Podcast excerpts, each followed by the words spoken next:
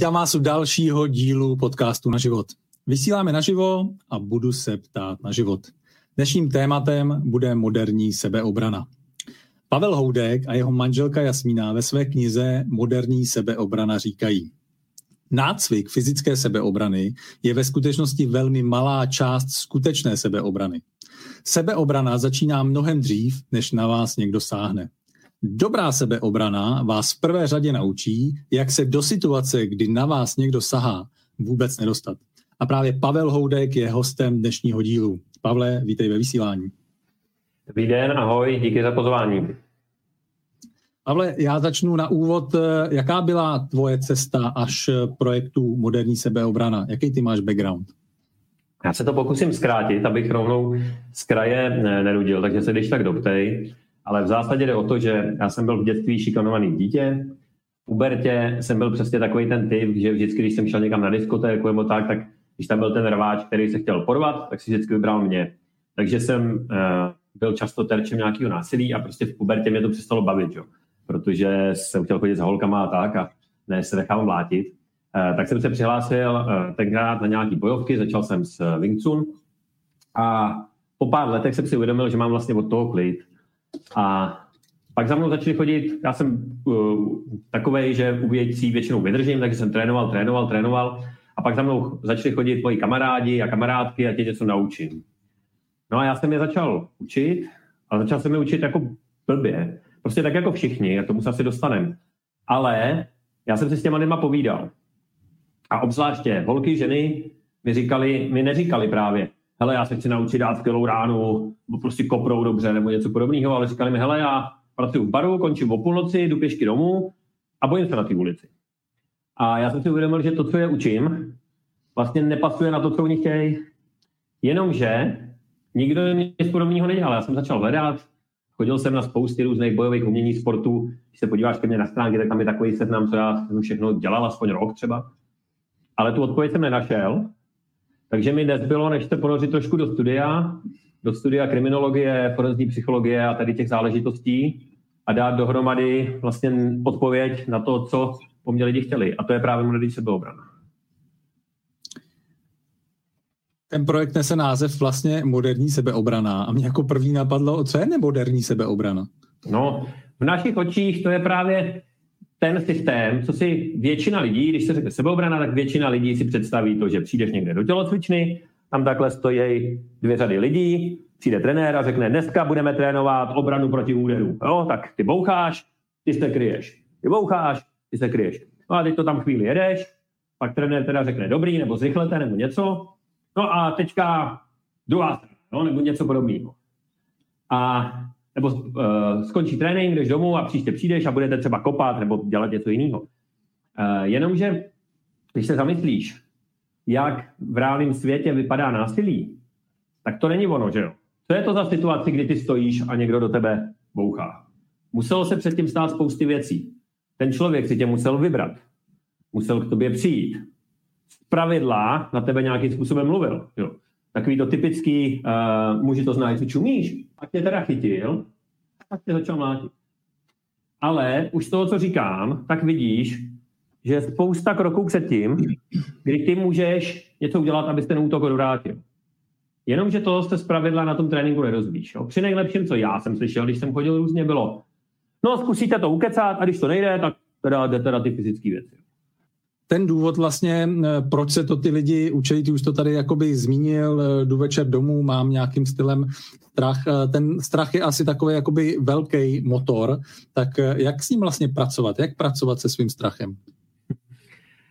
To je strašně široká otázka. Já se zkusím, zkusím odpovědět zase, když tak mě nasměruj, jak to myslíš. Jo. Protože první věc, bojovat se strachem bys vlastně vůbec neměl chtít a nikdo. Protože my na kurzech říkáme a dost to zdůrazňujeme, že strach je kamarád. Strach ti nějakým způsobem pomáhá. Za prvý tě varuje před nějakým nebezpečím, že kdyby ses nebál, tak o tom nebezpečí nevíš. A mimochodem, existuje na světě několik lidí, jsou to jednotky, eh, jednotky lidí, kteří necítí strach, protože utrpěli nějaké fyziologické poškození a poškodilo se jim přímo centrum strachu v mozku. A ty lidi zažívají ve svém životě úplně neuvěřitelnou míru násilí. Eh, jeden subjekt, který je známý, protože je zkoumaný, je o tom celá knížka, tak byl nevím, desetkrát přepadený, eh, byl, je to paní, byla obětí těžkého domácího násilí, eh, několika pokusů o vraždu a tak dále. Prostě protože jí ten strach nevaruje před nebezpečím. Když jí dáš do ruky jedovatýho pavouka, tak ona si ho vezme a začne si ho prohlížet. Nezačne se obat. Takže strach varuje před nebezpečím, to je jedna věc. A za druhý, v té krizové situaci nám nějakým způsobem pomáhá mobilizovat zdroje. On vlastně na chemické úrovni přemění tvoje tělo na co nejefektivnější stroj na přežití. To znamená, zvýší ti sílu, zvýší ti odolnost, zvýší ti práv bolesti a tak dále. Čili, že my bychom se strachem neměli bojovat, ale měli bychom se naučit ho využívat. Co tím myslím? Jdu po ulici, když jsi byl, byl u toho, začnu mít divný pocit. Tak z někoho. Eh, stojím na zastávce, je tam se mnou jeden jediný chlap a já z něj mám divný pocit. No tak nebudu dělat, že nic, jo? nepodívám se něj, řeknu si, no, jak vypadá normálně, to prostě jsem paranoidní, kašlu na to a neza, nedám si sluchátka, nezačnu si číst eh, knížku nebo spíš uh, surfovat někde po timeline, ale minimálně budu zjišťovat, budou mít tu pozornost a zjišťovat, co ten člověk dělá. Nestratím, nestratím tu pozornost. A pokud můžu, tak z té situace radši odejdu, protože ten strach mi o tom člověku něco říká. Samozřejmě může se plíst, určitě jo, ale taky nemusí. Eh, ty jsi právě teďka zmínil eh, situaci třeba na ulici, my se budeme bavit ještě u různých eh, dalších situací, třeba víc do detailů v práci, ve škole, u lékaře a v různých takových jako dalších prostředích, ale zároveň v rámci knížky, kterou já, když jsem si dělal rešerše, tak tady můžu doporučit, tak mě zaujala právě kniha která vyšla, kterou si napsal eh, se svojí ženou Jasmínou. A jedna, eh, jedna z věcí, která tam vlastně byla a která mě zaujala, je poznejte své hranice, abyste vlastně vůbec věděli, co máte bránit, co vám je a není nepříjemné. Je to tak, protože většina z nás moc o svých hranicích nikdy nepřemýšlela. A dvojnásob to platí pro ženy díky způsobu, jakým společnost pořád ženy vychovává od mala. K tomu se taky možná dostat. Ale když nevíš, co ti vadí, když nevíš, jestli ti vadí prostý vtipy, jestli ti vadí košelatý vtipy, jestli ti vadí narážky na vzhled uh, a zjišťuješ to až ten moment, kdy se to stane, tak šance, že dokážeš slovně nějakým způsobem zareagovat, je minimální. Protože když zjistíš, že ti člověk přestoupil ty hranice, až když je uvnitř, tak než zjistíš, co se děje, než se v tom zorientuješ, než vymyslíš to říct, tak už je ta situace zpravidla dávno pryč.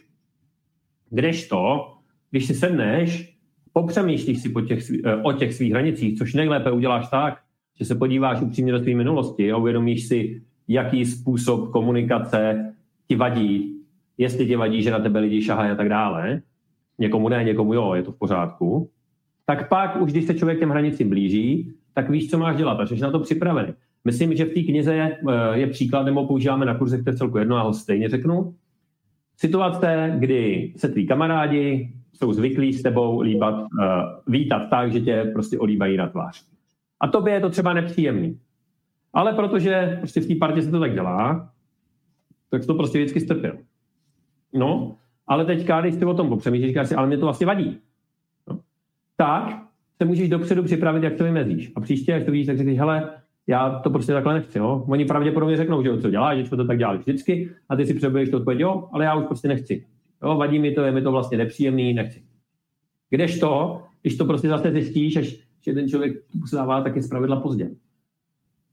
Je dneska ta sebeobrana nebo téma té sebeobrany hlavně o ženách? Je to hlavně ženský téma? Já bych řekl, že ne. U nás to je na kurzech, pokud se nebavím o kurzech, který máme speciálně pro ženy, ale o otevřených kurzech pro všechny, tak je to zhruba půl na půl, což je podle mě jako správný a jako zdravý, protože se to samozřejmě týká všech. Žen se to týká trošku jinak, proto taky máme speciální kurzy pro ženy, ale samozřejmě bránit se potřebují i muži a i slovně se potřebují bránit i muži. Uh, jak proti jiným mužům, tak třeba i někdy proti ženám. Jo. My často dostáváme, my uděláme nějaký post na Instagramu, který máme docela jako velký a silný. A dost často to je specificky nějaká situace, eh, kterou nám napsala třeba nějaká žena. A teďka nám pod tím lidi píšou, no tak a můžeme se to jako neděje, nebo co? A my vždycky odpovídáme, no samozřejmě, že se to děje a ta reakce je úplně stejná, akorát my ji popisujeme tady na té dynamice v obráceně. No, ale to neznamená, že se to neděje v obráceně a e, že ta reakce by měla být nějak jiná, by být stejná. Takže já si myslím, že ne. Já si myslím, že je to pro všechny. Zmínili jsme tady už e, i vlastně toho pachatele a že se e, nějakým stylem jako dívá a vybírá si tu oběť, tak podle čeho si ten pachatel tu oběť vybírá? Podívej. Každý pachatel, bez ohledu na to, jaký má motiv, ten může být třeba sexuální, jak jsme uh, se bavili teď, může být loupežný, to znamená, že tě chce praštit nebo ti něčím hrozit a něco ti sebrat. Může to být třeba násilí pro násilí, takový hodně rozšířený fenomén posledních let, kdy lidi většinou v partě někoho přepadnou a zbijou ho jen tak pro zábavu, protože to považují za zábavu. Nebo to může být třeba násilí z nenávisti, který může být zaměřený na menšiny, uh, sexuální menšiny, uh, rasové menšiny, uh, to je jedno. Tak ten motiv, teda ten, to uvažování toho pachatele, bez ohledu na motiv právě, je pořád stejný. A ten pachatel chce od svého oběti tři věci. Chce, aby se moc nebránil. Jo, to je logický, protože když někoho přepadnou, tak chci ho znásilnit nebo uh, okrást, oloupit, tak nechci, aby on mě zbyl, poškrábal, praštil na nos nebo něco podobného. Za druhý, chci, aby ta oběť moc nevyváděla. To znamená, nekřičela, nedělala scény, neřvala, protože to přiláká nežádoucí pozornost, někdo třeba zavolá policajty nebo něco podobného, to nechci. A za třetí, je pro mě optimální, když toho člověka, který mu chci teda ublížit nějakým způsobem, vyděsím natolik, že to ani nepůjde oznámit. Protože pro mě jako pro pachatele to znamená, že jsem z obliga a ať jsem dělal cokoliv, můžu to jít udělat zítra nebo za týden a nikdo mě nebude hledat, nebudu nikde v pátrání, nikdo nebude mít moje otisky prstů a tak dále. A toho všeho vyplývá, že hledám slabou oběť. Takovou, která nebude bránit, nebude vyvádět a bude dostatečně vyděšena. Často to přirovnáváme k přírodě. Když jde predátor nějaký, gepard, lev, eh, nebo spíš levice chodí lovit, jo, lovit, tak si taky nevybere z toho stáda tu největší a nejsilnější gazelu, i když má na sobě nejvíc masa.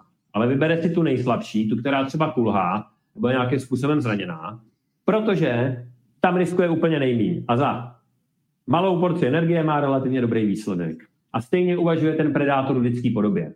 Hledá prostě někoho, kdo je slabý, řečeno slabší, nebude se bránit a mu to prostě projde. Jaký jsou mýty o sebeobraně? Já si tak jako říkám, jestli právě už to slovo sebeobrana není, není tak trochu mýtu sám, co si vlastně pod tím lidi představují. Eh, no, je, no. My už roky říkáme, že kdo nám vymyslí slovo pro to, který označuje to, co děláme, a bude jako srozumitelný, takže mu dáme třeba doživotní kurzy zdarma nebo něco podobného.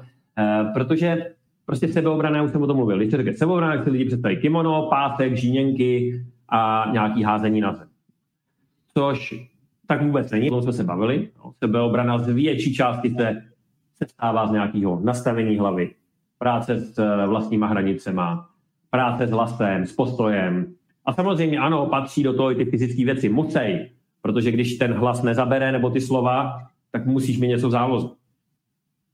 Ale vypadá to vodosti, nevím, jestli lidi představují, ale takových mýtů, jo, uh, hele, Eh, jeden z nejnebezpečnějších mýtů, který se my, se kterým se my setkáváme v tý, uh, věč, většinou v ženský sebeobraně, je chlapa stejně nepřepereš.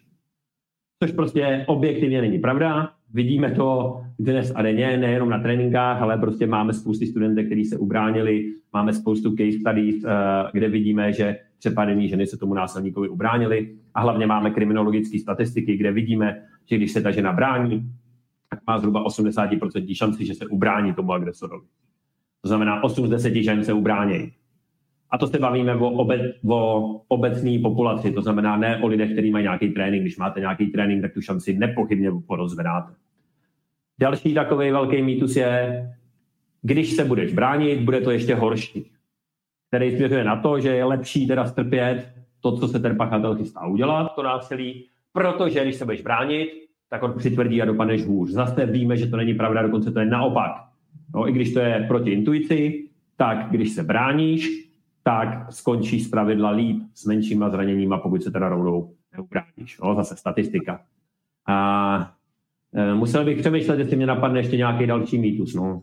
Ale jo, takový docela dobrý mýtus, asi, který, e, který se setkáme dnes a denně, je, že lidi, kteří dělají bojové sporty, jsou v tom třeba nějakým způsobem úspěšní, mají nějaký poháry, jo, jsou mistři něčeho, tak e, že dí, díky tomu nebo kvůli tomu jsou automaticky nějakým způsobem kvalifikovaný v sebeobraně, což teda rozhodně není pravda, protože bojové sporty a sebeobrana je úplně jiný hřiště. Já to často připodobňuji k tomu, že je to jako závodní rally, to jsou ty bojové sporty, a autoškola, to je sebeobrana.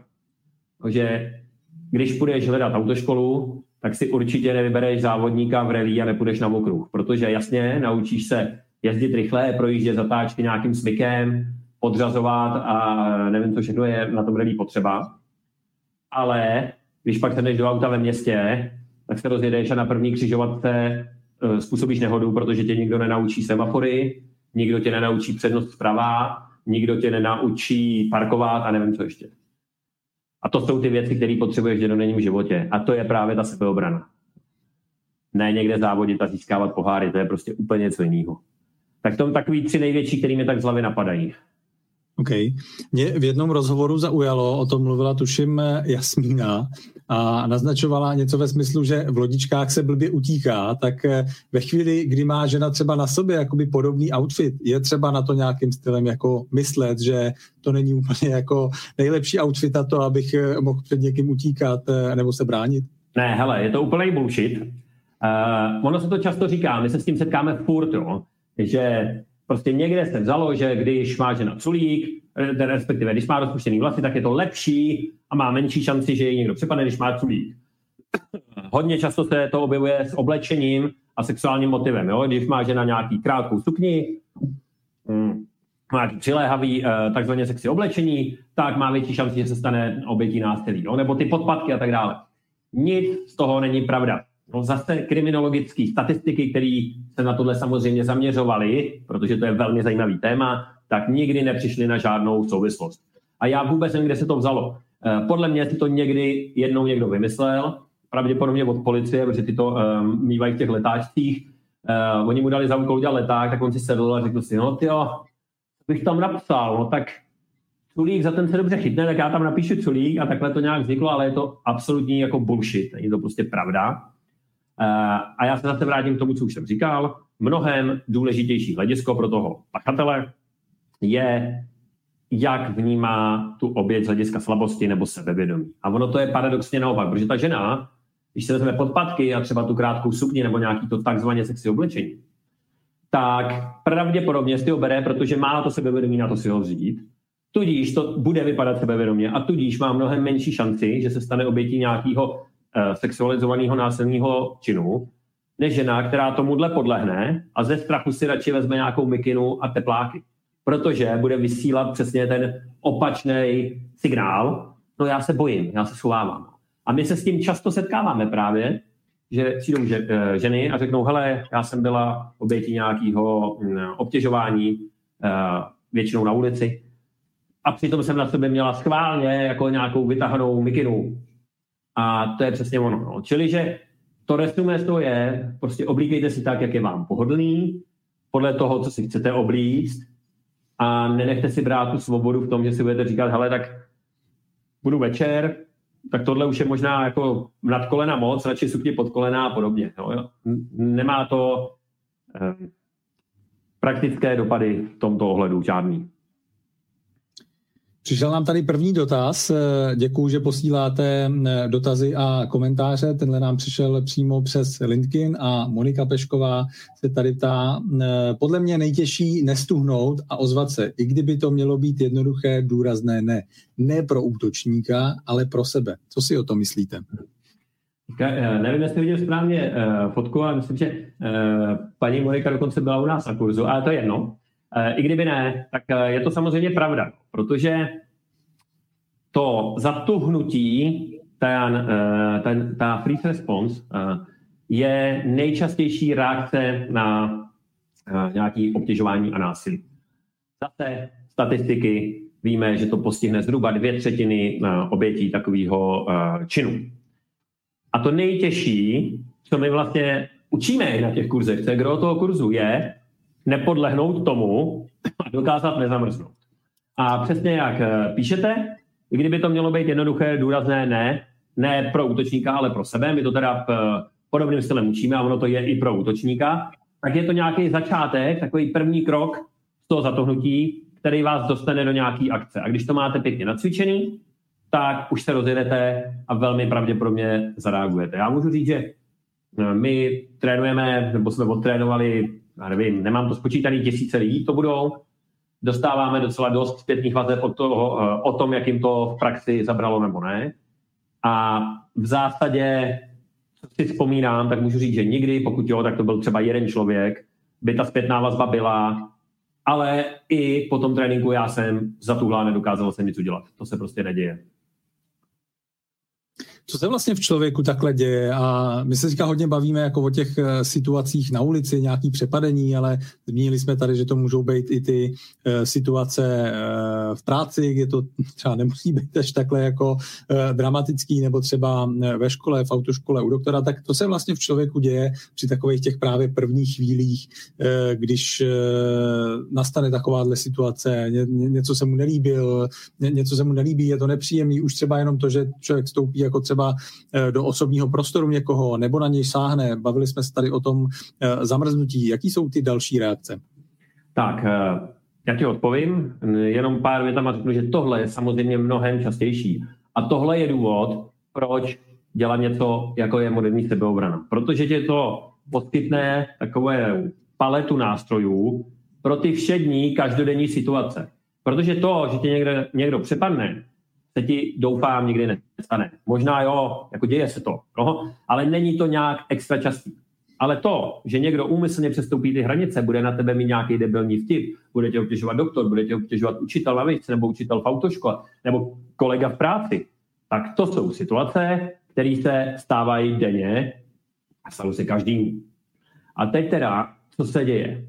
Když na to nejsi připravený, tak ta první reakce je přesně nějaká panika, stuhnutí, jo, snaha, e, nebo spíš obtížnost vůbec nějakým způsobem cokoliv udělat. Jo. Tak my to všichni známe. Někdo nám něco takového řekne a zase muži i ženy. Jo. Tohle není uh, čistě záležitost žen, jak by se mohlo zdát, ale všichni, vsadím se, že i ty, Ondro, máš v hlavě nějakou situaci, ty ti někdo něco řekl a ty si celý večer pak říkal, tyhle, proč jsem mu neřekl tohle?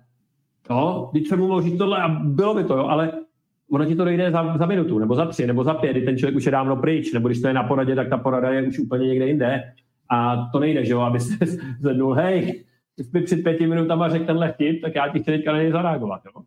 E, a často si to pamatujeme druhý den, týden, měsíc. A my na kurzech vidíme, že když se těch lidí zeptáme, co se vám stalo, tak ty situace, které zůstaly třeba rok, dva nebo pět, ty lidi si je perfektně vybaví, slovo od slova, jaký to bylo. Uh, protože nás to trápí. Takže první věc, nějaký zatuhnutí, neschopnost reagovat. Dost často to je i takový jako ne, že vlastně ani tvůj mozek nezvládá zprocesovat, že se to vůbec děje. Protože ty jsi třeba u doktora a obtěžování u doktora je kapitola sama pro sebe, jako doslova, dokonce bychom to dali jako kapitolu do knížky, protože to je strašně častý. A ty jdeš doktorovi, je ti špatně, nebo jdeš na gynekologii, s, teď tam, že jo, sedíš, nebo spíš le, pololežíš, uh, nahé nebo nahá uh, do pasu, ten člověk ti něco dělá, když to je na té gynekologii, že jo, tak, ti, tak ti prostě něco dělá v rozkrku a teď tě najednou začne obtěžovat. Tak to vůbec pobrat, to je tak těžký. Jo? Já jsem přišel, jsem u doktora, potřebuju od něj nějakou pomoc, a on mě začal obtěžovat, jako děje se to, je to pravda. A ono taky mezi náma, ono to je dost často těžký vůbec poznat, protože jako ta hranice mezi obtěžováním a něčím legitimním je strašně tenká, protože doktor hold někdy, uh, když budu teďka mluvit o těch ženách, tak prostě na ty prsa třeba rukama sáhá, protože je vyšetřuje. Uh, někdy, jo, a uh, teď mě zrovna nenapadl žádný další příklad, to je jedno, prostě ta hranice mezi tím, co se má dít a nemá, může být tak tenká, že než to ten můj mozek jako pochroume, tak může být opravdu třeba druhý den, nebo za týden, nebo za měsíc. Úplně klidně. Může to být nějaká třeba fyzioterapie nebo masáž, nebo něco takového. Jako hmm. no. Jo, to je, to je třeba dobrý příklad. Jo. Já jsem uh, psal asi před, to je jedno, prostě před nějakou dobou jsem psal pro Deník N uh, takovou velkou analýzu pří, případu Larryho Nassara, což byl americký lékař, fyzioterapeut právě, který se staral o uh, mimo jiné o americký olympijský gymnastický tým. A to je člověk, který znásilnil asi 300 žen. Uh, dost podstatnou část z nich, když byly ještě děti. Takže jako dětí. Stovky nebo vysoké desítky dětí a uh, vysoké desítky žen. A tam ten mechanismus byl pěkně vidět, protože on byl totální autorita, všichni ho uznávali, protože prostě dokázal ty lidi fakt napravit nejlíp, možná na světě nebo nejlíp v Americe. Měl, byl to nějaký viceprezident jejich olympijské asociace. Strašně uznávaný člověk. A teď ty k němu jdeš, jsi uh, prostě 14-letá gymnastka nebo 14-letý gymnasta, to je jedno. Uh, on tě začíná napravovat a najednou prostě do tebe strčí prst. A ty nevíš, no? Co se vlastně děje. Tak jdeš ke Google, vygoogluješ si to a zjistíš, že ono se to v té fyzioterapii opravdu někdy používá že se napravuje prostě přes řitní otvor uh, nebo přes vaginální otvor uh, kostrč a tak dále. Ale ty třeba nevíš, nebo si nemáš jak zjistit, že on nemá licenci na tuhle praxi, neví, že ten člověk to předem musí říct, nechat si to schválit a tak dále. A pak to může trvat prostě měsíce nebo roky, než ti vůbec dojde, co se děje, že to není správný, obzvlášť když ti třeba v tom uh, nízkém věku, když jsi jako děcko, a když si říkáš, ty já jsem prostě dítě tady, mě je 14, to je prostě dospělý chlap, uznávaný autorita, jako, to je přece nesmysl. A nakonec dojdeš tomu, že nevěříš sám sobě. Já, když navážu na to, co vlastně psala Monika, eh, tak eh, člověka vlastně s blbýma narážkama, který má nějaký jako vtipy nebo takhle, asi úplně nepředěláme a naším jednáním eh, ho nezměníme, jak ten člověk třeba bude jednat jako s dalšíma lidma dál.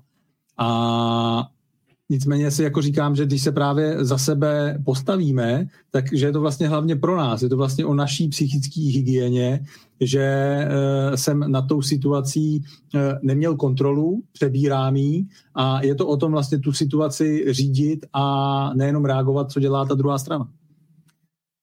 No, já to rozdělím na dvě věci. Pokud je ten člověk opravdu jako zlej, dělá to schválně, to znamená, když ty uh, zůstal u těch třeba um, u těch vtipů, uh, nevím, jestli se řekl sexistický vtipy, to je jedno, tak prostě blbý vtipy, uh, a dělá to schválně s úmyslem tě nějakým způsobem ponížit, s úmyslem se na tebe vyvyšovat, tak ho pravděpodobně opravdu nepředěláš. Ale taky je tu, a není úplně malá, může tu být docela podstatná část lidí, který ty tvý hranice přestoupějí nechtít. Omylem, prostě proto, že si to neuvědomí. Protože už jsme si řekli, že každý je má někde jinde. Eh, když budeš v pracovním kolektivu, kde, kde se ty lidi třeba dobře zná, je to takový poloformální nebo třeba úplně neformální, je to nějaká rodinná firma, tak třeba jedna kolegyně bude úplně v pohodě s tím, že ji občas sáhnu na rameno nebo něco podobného. Ale jiný to bude vadit. Třeba ta bude nová, jo, nebo jí bude nesympatický, to je jedno. A já si to neuvědomím, protože na tu jednu prostě takhle sahám a sáhnu i na tu druhou. A ten mi řekne, hele, mně se to nelíbí, nesej takhle na mě. Tak dost možná v takovémhle případě já řeknu, jo, pardon, nezlob se, já jsem si to neuvědomil, jo, už to dělat nebudu. Takže bych úplně nelámal hůl nad tím, že toho člověka nutně nepředěláš. Možná si uvědomí, že přestupuje nějakou lajnu, nedělal to schválně a nechá toho. Může, to, může se to stát. Tak, větší část, jo, přiznejme si to, bude to, že to jsou lidi, kteří to dělají schválně a ty toho nenechají. Nebo možná, jo, když budeš dostatečně vytrvalý. Ale je to přesně, jak jsi říkal. Je to nějaká, to je perfektní výraz, psychohygiena, eh, v tom, že ty, když se k té situaci nějak postavíš, tak to nebude přesně, že si za pět let, když ty budeš říkat, ty vole, on mě tenkrát tak ponížil, já jsem mu nic neřekl, ale vyjdeš z té situace spíš posílený, protože budeš vidět, aha, já jsem se ozval. Já jsem to dokázal, postavil jsem se za sebe. A samozřejmě, že když jdeš do té konfrontace, tak je to sakra nepříjemný. Ale ten člověk to příště už možná neskusí, nebo možná zkusí to ještě dvakrát, třikrát, ale pak toho nechá, protože se chová jako ten predátor, protože v tobě viděl tu slabou oběť, protože pokaždé, když udělal vtip, a ty si sklopil oči a nechal to bejt, nebo se možná, protože se viděl, co máš dělat, tak se sám jako zasmál, takový to, hej, hm, a, tak dál. A on věděl, že si to může troufnout znova a znova a znova a nic se mu nestane. Ale když začne narážet na odpor, tak si to možná vybere někoho jiného, protože bude vidět, že tady začíná narážet.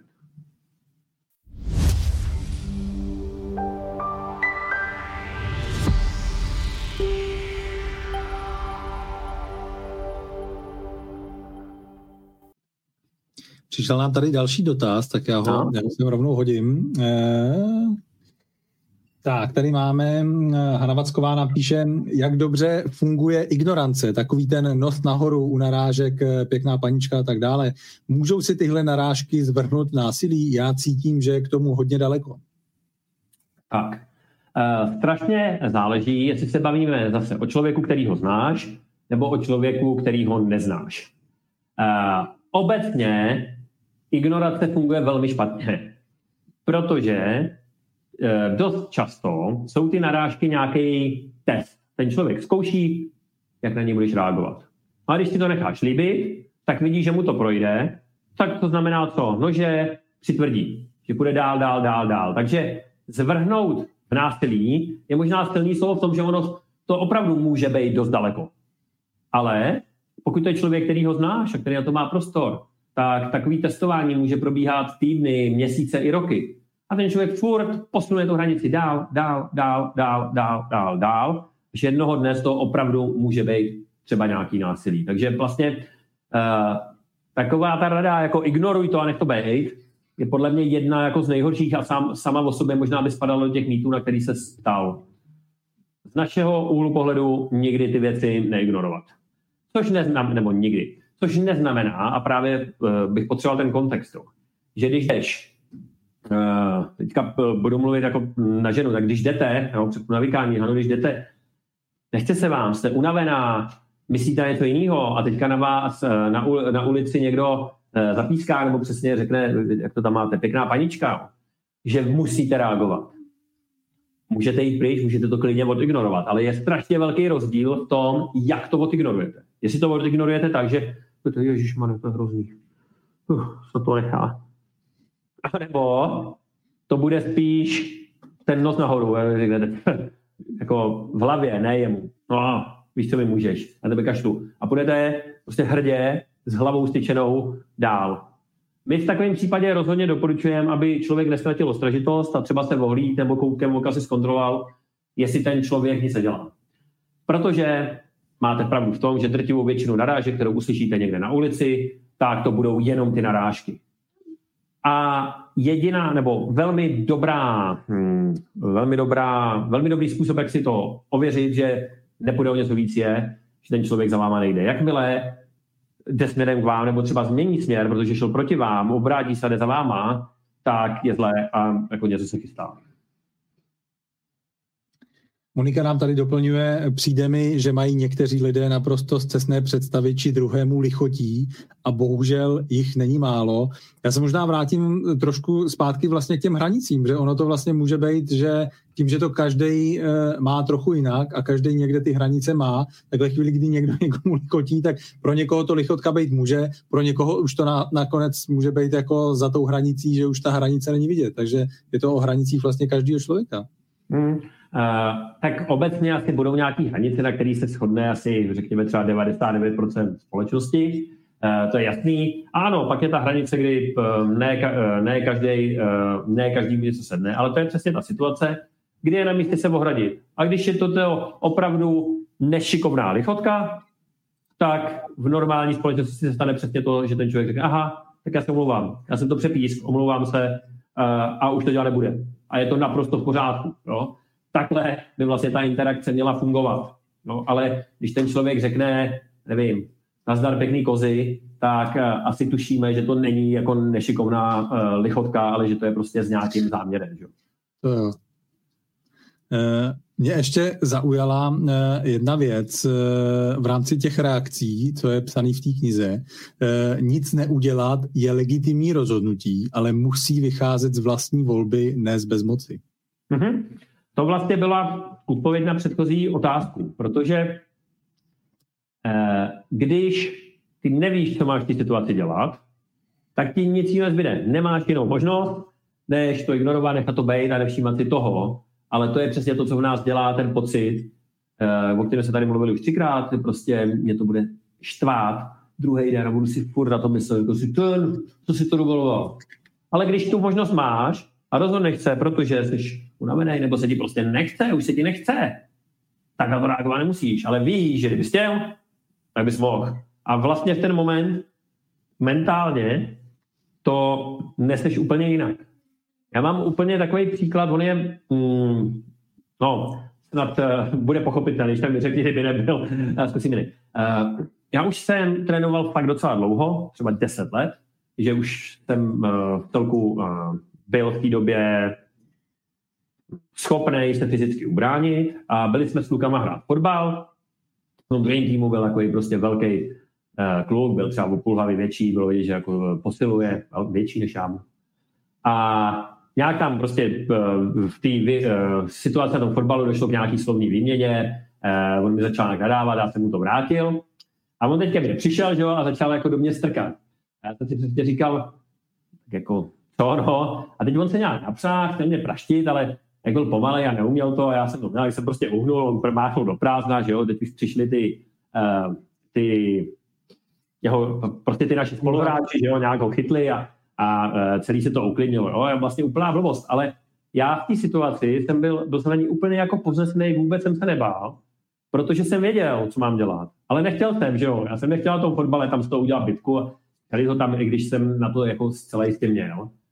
Ale kdyby to, kdybych ty schopnosti neměl, tak by tam přesně byl ustrašený a říkal si, ježiši, a ty jsou a ty jsou A možná už bych někdy třeba s tím týmem hrát nešel, protože bych se bál.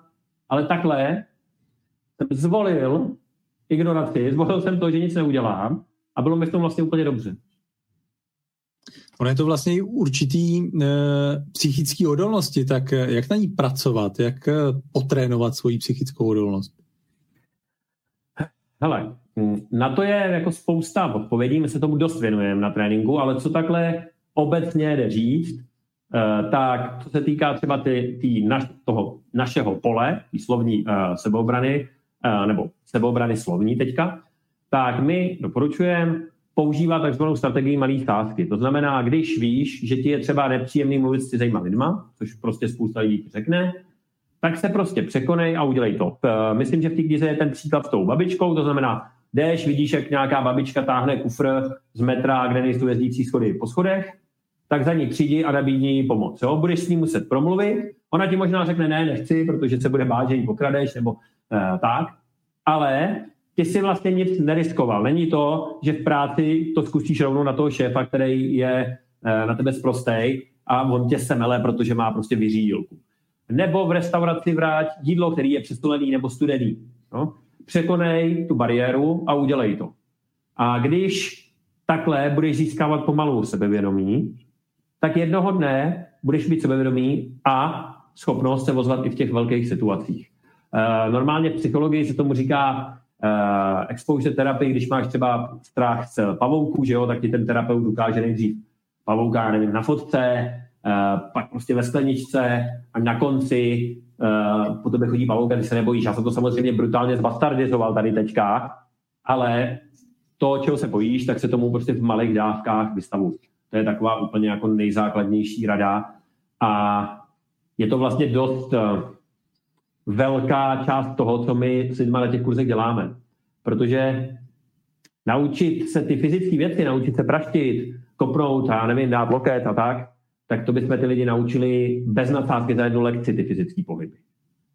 Ale naučit je to tak, aby to udělali v reálné situaci, nebo naučit je ty repliky, ty techniky, ty slovní sebeobrany tak, aby se dokázali ozvat na té poradě, aby se dokázali ozvat té škole, nebo aby se dokázali ozvat v tom kabinetě, tomu učiteli, tak to je celý ten zbytek, protože to je na tom to nejtěžší.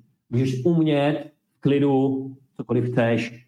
No? Když se budeme bavit o té fyzické sebeobraně, tak za půl roku se prostě v tělocvičně naučíš, já nevím, kopat, otočky, přemety, já nevím, co ještě všechno.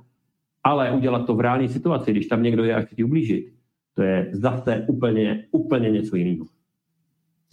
Já to vlastně doplňuje nebo zmiňuje, eh, že ohradit se a postavit se sám za sebe je dovednost a je tam právě zmíněná i ta malá sázka, takový ty konfliktní situace, jako vraťte třeba bankovku, když vám dají roztrženou, nebo studený jídlo, pokud vám přinesou. Já jsem si tady k tomu přidal, reklamujte zboží na rohlíku, když vám, když vám přijde schýlí, anebo jít třeba jako reklamovat boty. Spousta lidí právě třeba už do toho jako nechce jít jenom a hmm. říkají si, jo, a ta, to ta cesta, tak já to nějak dochodím, anebo stálo to, stálo to pár stovek, ale je to vlastně ta konfliktní situace, jít hmm. tam a říct, já chci tady něco reklamovat, mně se to nelíbí a stát si v fozovkách jako za svým, přivrátit peníze, chci to vyměnit a jít to řešit a tak jako zvyknout si postupnýma krůčkama na ty konfliktní situace.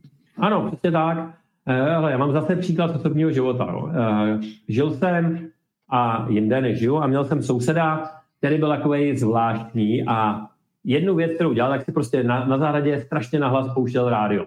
A já jsem se tehdy učil na státnice, že jo, já mám, eh, to jsme vlastně vůbec neřekl, že jsem vystudoval práva právě se specializací na kriminologii a učil jsem se na státnice na té zahradě.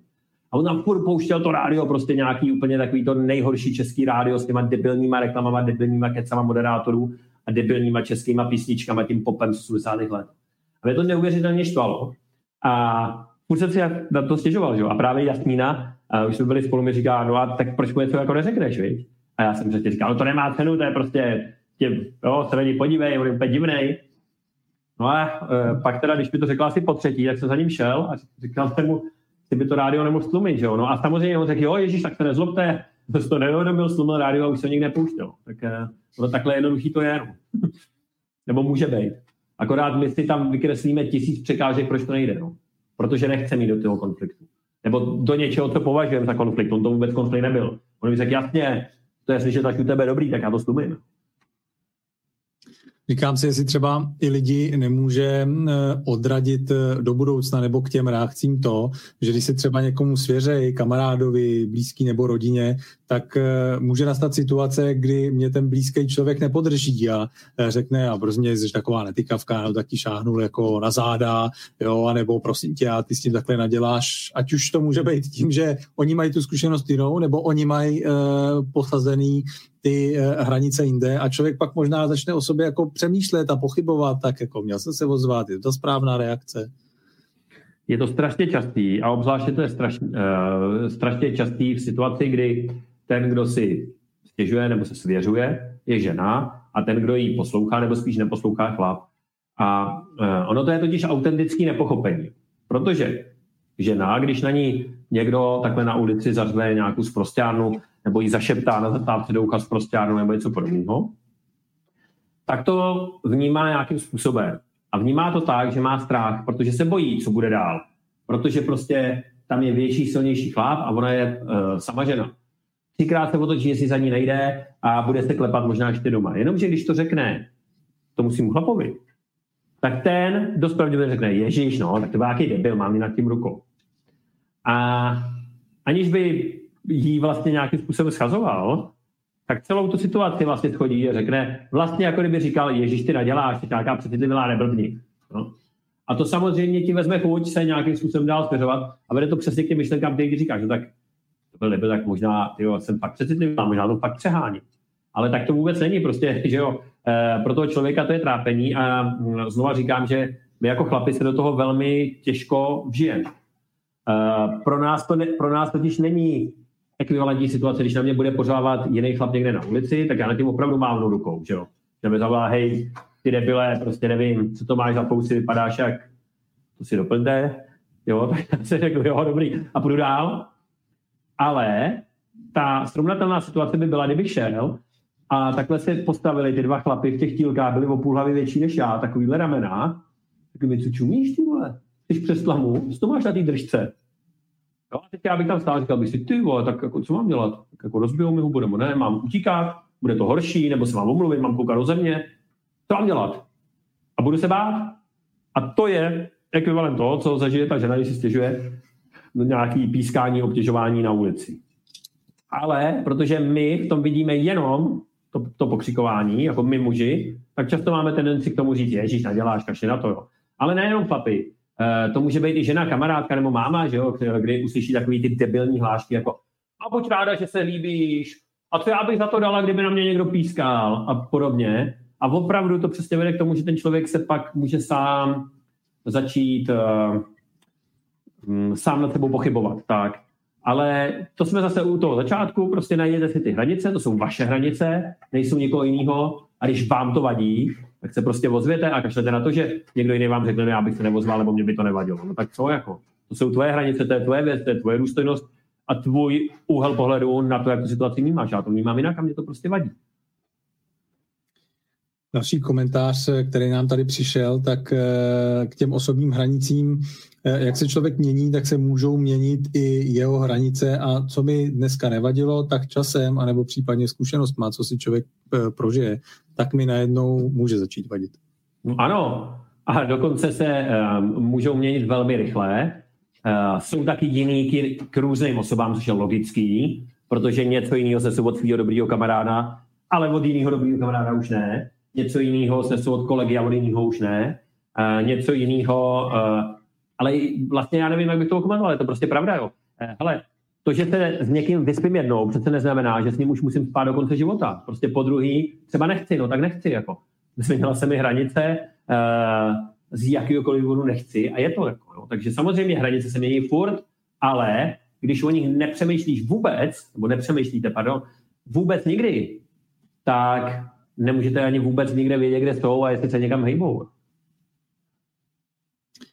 Díky, že posíláte dotazy a komentáře. Můžete jak na LinkedInu pod eh, tímhletím vysíláním a nebo případně tady přes eh, kód na slajdou.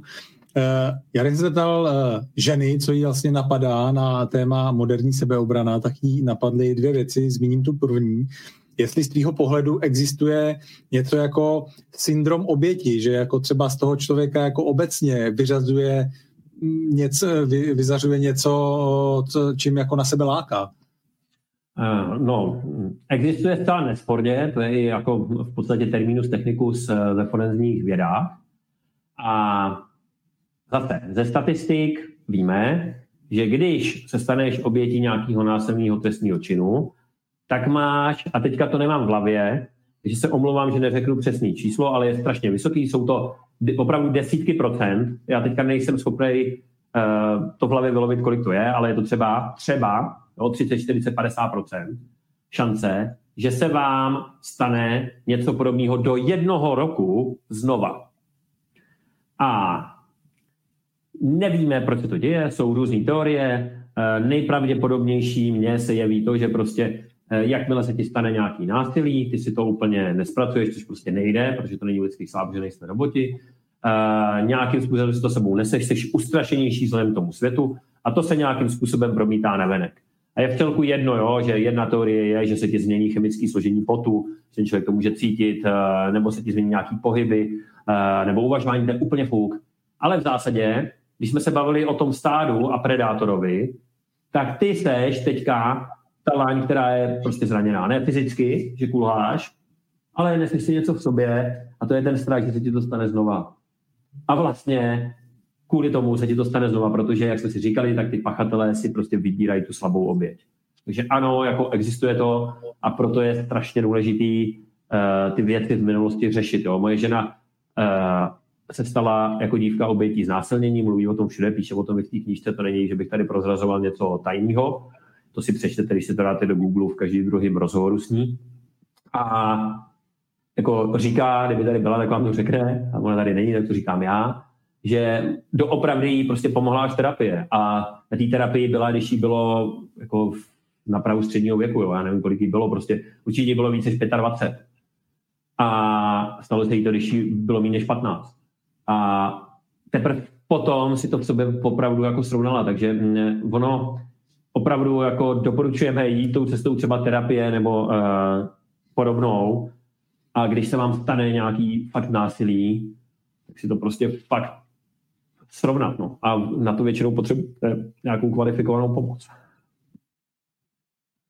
Ta druhá věc, kterou moje žena zmínila, byla vlastně její zkušenost, že už dvakrát se jí stal v pozovkách takový jako možná opačný případ, kdy eh, se třeba vracela večer domů a eh, nějaká holčina jí požádala, eh, jestli nemůže jít jako kousek s ní, že se, že se bojí, tak je to třeba něco, co bys jako doporučil, když třeba mám takovýhle jako blbý pocit a vidím někde někoho, kdo třeba tímhle tím způsobem jako působí, tak jako přidat se k němu a jít ve skupině, jít, jít třeba ve dvou, ve třech nebo něco takového? Eh, je to určitě jedna z eh, dobrých strategií. No, eh, takových strategií je třeba 10, možná 20, o řadě z nich píšem v té knize nebo možná o všech.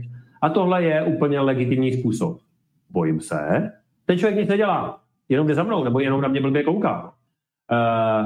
Kdyby to měl někomu vysvětlit, no, nějaký autoritě, nějakým policajtu, když se tam zjevil, to měl říct, hele, já mám strach, a proč se no, já vlastně nevím, ale ten člověk prostě je něco divného, tak to vlastně nevysvětlíš. Ale přesně, když si takhle najdeš, jako řekneš, hej, já se bojím, můžu jít s váma, tak asi málo kdo řekne, hej, ne, ne, ne to. No někdo možná, jo. Ale uh, obecně je to jako velice dobrá strategie. Já mám furt v hlavě jeden příběh, přišla paní na kurz a říká, hele, mně se totiž něco stalo a kdyby mě někdo nezachránil, ale říkala doslova, tam se zjevil anděl, nemyslela to nábožensky, myslela to jako s nadsázkou, eh, a kdyby ten můj anděl tam nebyl, tak já bych tady nebyla. A vyprávěla příběh, že právě šla domů a k ní se jakoby přidal chlap a začal do ní něco hrnout, nějaký zprostěný a tak a ona přesně měla ten stav zatohnutí, vůbec nevěděla, co má dělat, tak prostě šla domů. A ten chlap šel furt s ní. A proti pochodníku šla nějaká paní, která si toho všimla, viděla, že je něco jako špatně, tak tam přišla, toho chlapa jakoby zahnala a tu paní odvedla domů.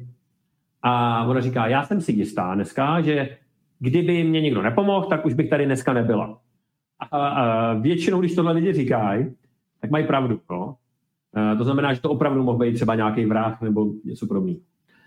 A díky té všímavosti, ona si teda neřekla o pomoc, ale někdo si toho všiml, řekl si, hele, to je divný, já si slyšel obsah toho hovoru, eh, který on vedl. Tak prostě tam přišel, řekl, paní, potřebujete pomoc, jo, ale běžte prostě pryč a můžete domů. Uh, takže ano, jako je to dobrá strategie. No. Se podívat na ty jednotlivé situace, kde k tomu obtěžování e, může docházet, tak e, pojďme prvně vzít práci, protože to je pro dospělý takový jako nejpřirozenější prostředí. Tak e, co dělat, jak se zachovat ve chvíli, kdy ať už kolega a nebo třeba nebo třeba šéf mají, eh, mají eh, blbý narážky, anebo nějaký jakoby blbý vtipy. Eh, já tady na slajdu vidím jeden dotaz, co když se takhle třeba chová do taky narážky autorita v oboru a vy mhm. nechcete být za úplnou netykavku, tak co bys doporučil v tom pracovním prostředí? No hele, klidně buďte za netykavku, protože ono to velice často je, že se takhle chová právě ta autorita v oboru. Velice často, když jsou odhalený ty opravdu hodně sériový znásilňovač. Já jsem tady mluvil o tom Larry Naftarovi. Nejlepší fyzioterapeut, lékař uh, olympijského týmu, uh, teď nevím, jakou měl funkci v tom jejich olympijském výboru, prostě totální celebrita. Uh, u nás, já nevím, jsme měli toho, uh, se jmenoval sakra, uh, odsouzený, Kulinský se jmenoval ten... Uh, teď jo, jo, ten vedoucí toho sboru dětský. Ano, jo, vedoucí velice uznávaného sboru, člověk, který byl uznávaný na celém světě. To znamená, to je vlastně, jak jsi se ptal na ty mýty, tak to je další taková představa, že se toho bude dopouštět nějaký loser jako pološpinavý skladník v práci, jo, ale rozhodně ne šéf nebo manažer, to prostě vůbec není pravda. Naopak lidi, kteří mají třeba postavení a moc, eh, tak mají ještě často větší potřebu tohle dělat. Eh, to znamená to, že to je nějaká autorita v oboru. Eh, Ferry třeba, že jo, Dominik Ferry, jo, poslanec, prostě jeden z nejpopulárnějších politiků a tak dále. Eh, první, co by si člověk řekl, no tento určitě nemá zapotřebí. No, hele, jo. To znamená, na to se připravte, že to budou lidi, kteří jsou populární, uznávaný, ve vedoucích pozicích autority. Za netyka v buďte, to je jako úplně va, vaše právo a není na místě si jako bát, říct si, no tak ale jako co si o mě budou ostatní myslet, protože přesně na to on spoléhá. Přesně na to on spoléhá, že vy si řeknete, no ale tak no, tady budu vole, za tu netikavku, za tu, která kazí legraci, za tu, která se ozve, tak radši ne, tak to radši neudělám. Ale on si to bude dovolat dál a hůř. A vy budete prostě v takovéhle atmosféře, já nevím, pokud to je pracoviště a vy tam chcete pracovat, tak do té práce budete chodit s čím dál tím větší nechutí a stejně to jednoho nenecháte, nebo vyhoříte, nebo prostě nějak onemocníte, protože každý ráno se budete budit s tím, že zase jdete do té práce a zase tam bude tenhle člověk, který na vás bude mít nějaký narážky. Takže v zásadě dvě možnosti. Prostě buď to se tomu postavte, vyřešte to, a můžete se tomu postavit rovnou, buď přímo v té situaci, anebo zatím člověkem mít a zkusit si s tím problém mezi čtyřma očima. Můžu obě uh, strategie potom rozebrat, a nebo prostě si to zaříte tak, ať tam nechoďte. Uh, všechno je legitimní. Jo? Někdy to je třeba práce a vy chcete. Uh, studovali jste na to školy, udělali jste si v tom doktorát, jste na nějakým pracovišti, který je třeba nejlepší v tom oboru a vy tam sakra chcete být, tak vám nezbyde, než se tomu postavit, protože vám garantuju, že když, to si, když si řeknete, já to radši strpím, protože tady chci být, takže stejně vás to jednou doběhne. Můžete to udělat. Když třeba, já nevím, jo, já jsem, že jo, mám ty práva, tak uh, svobodu práva, tak jste v té právní kanceláři, děláte třeba koncipienturu a víte, že musíte vydržet ještě půl roku nebo rok a chcete to, abyste dostali, abyste měli splněnou tu koncipienturu a mohli si udělat advokátky, uh, advokátní zkoušky, tak jo, tak si řeknete, půl roku to vydržím, máte tam nějaký cíl a možná to dáte ale říct si obecně, ne, já tady chci být, nechám si to radši líbit, abych nebyla za netykavku, tak se vám to stejně vrátí, to je tutovka. Uh, teďka k tomu, co udělat. Můžete se v té situaci, prostě říct, hele, tohle není vtipný, mě to vadí, dotýká se mě to, uráží mě to, nechte toho. Uh, a nebo, když toho člověka potkáváte znova a znova, tak je možnost opravdu ty problémy mezi čtyřma očima, zajít za ním do kanceláře uh, a říct mu, hele, vy jste teďka na poradě, řekl tohle. Mně se to dotklo, přišlo mi to urážlivý, nevhodný, tak už to prostě nedělejte. Výhoda té promluvy mezi čtyřma očima může být, že ten člověk se nebude snažit uh, vyhrát a zachránit si tu kůži před těma ostatníma, před tím publikem na té poradě. Druhá výhoda je, druhá výhoda, druhá výhoda, druhá výhoda je, že si to můžete připravit, tu svoji řeč předem, což je strašně Eh, nebo ne eh, strašně, ale velmi dobrý, protože na té poradě musíte být velmi hbitý, abyste dokázali nějak smysluplně zareagovat.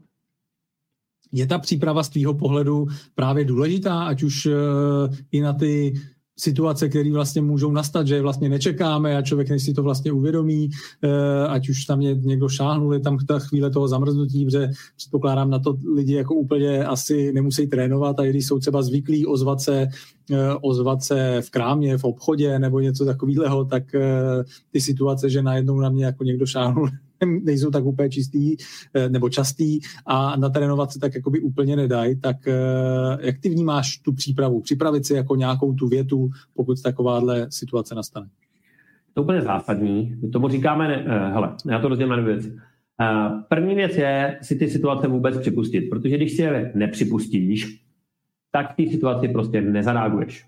Není možný. No, když si budeš říkat, mně se tohle neděje, jo, já nevím, tady v práci se to neděje, tady je prostě super kolektiv a pak se to stane, tak šance, že dokážeš zareagovat, i když máš, jak se říká, vyřídilku, se takřka blíží nule. Protože než to ten tvůj mozek zpracuje, tu, tu tvoji představu o tom a to, co se děje, tak už ta situace bude pryč.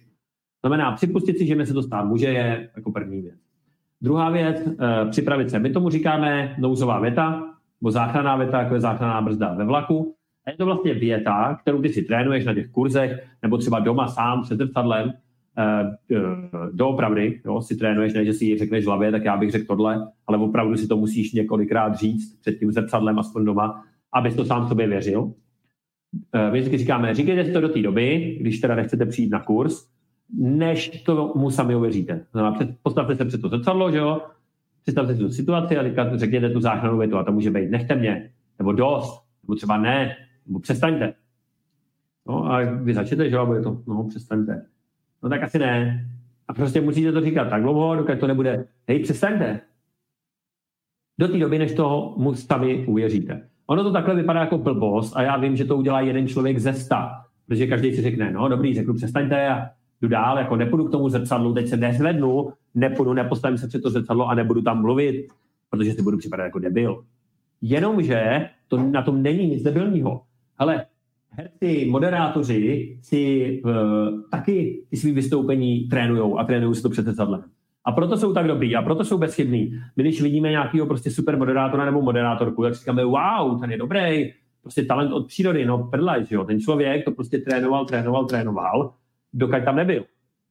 A my k tomu musíme přistoupit stejně. Takže trénovat, trénovat, trénovat tu záchrannou větu, jednu, kterou můžete říct v jakýkoliv situaci a jak uh, už tady byl ten dotaz, tak to je to potom, že to zazní, vy řeknete, hej, přestaňte, všechno stihne, vy máte pár vteřin na to naskočit a případně pokračovat.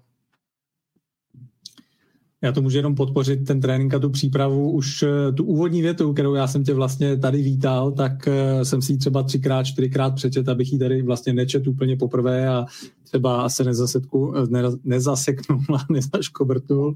A nebo třeba to video, který já jsem dával na sociální sítě jako promo, o čem se dneska budeme bavit, tak já jsem mu vlastně říkal z paměti, no a stálo mě to asi v fozovkách 15 minut jako práce, než jsem se to naučil, točení několika pokusů, než jsem to v fozovkách dal, eh, dal najednou.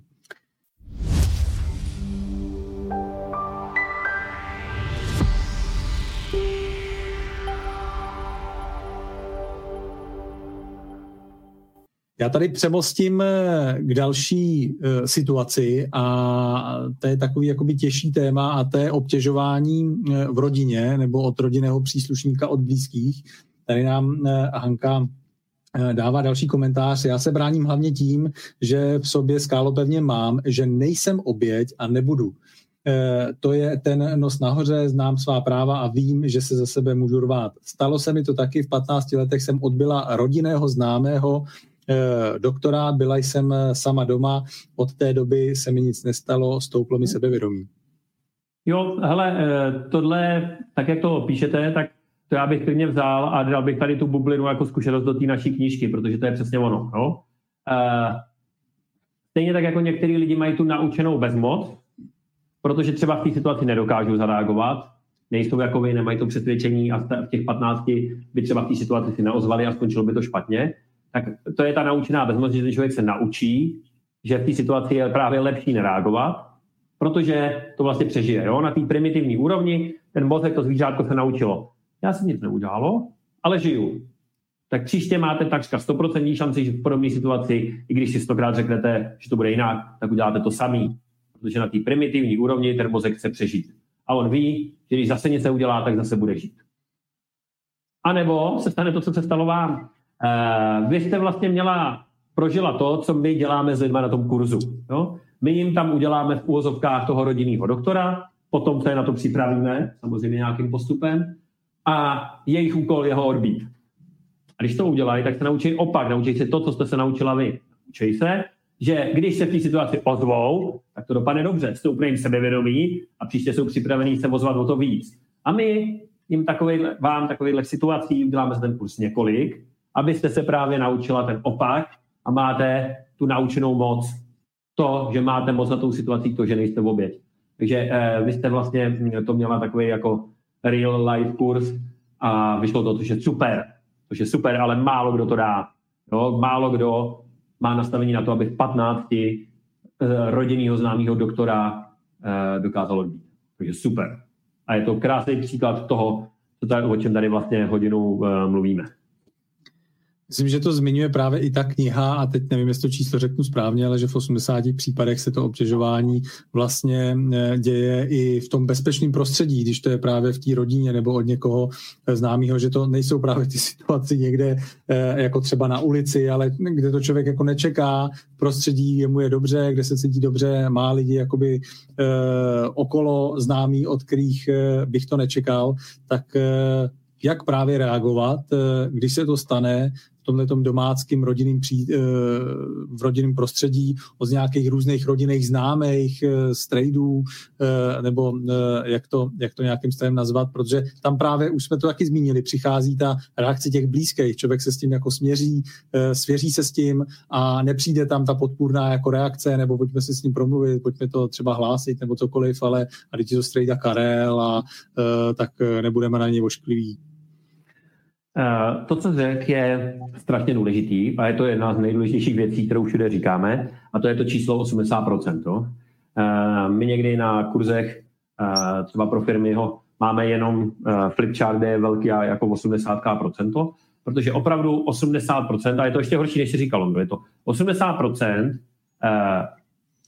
násilných trestných činů se sexuálním podtextem, nebo jak naše právo říká, trestné činy proti důstojnosti v sexuální oblasti, čili že znásilnění, pokus o znásilnění, eh, sexuální nátlak a tak dále. To znamená, že se bavíme o násilí, ne o obtěžování, o násilí, tak 80% toho spáchá někdo, koho ta oběť zná. Uh, typicky je to rodina, uh, partner, bývalý partner, kamarádův přítel, soused, strejda, prostě a tak dále. A nebo někdo jiný, jo, spolužák ze školy, kolega a tak. A teď, když se na začátku ptal, jo, moderní sebeobrana, v čem je moderní, nebo proč to není jenom sebeobrana, nebo něco takového se ptal. Tak teď mi řekni, jak ti pomůže, že umíš dát super ránu, super hák a kopnout do rozkroku, když tě začne obtěžovat prostě tvůj bývalý přítel nebo nevlastní táta nebo někdo podobný. Jo? Protože ti můžu garantovat, že tomu prostě pěstí nedáš, protože se s ním uvidíš poledne, večer, druhý den ráno tě poveze do školy a tak dále.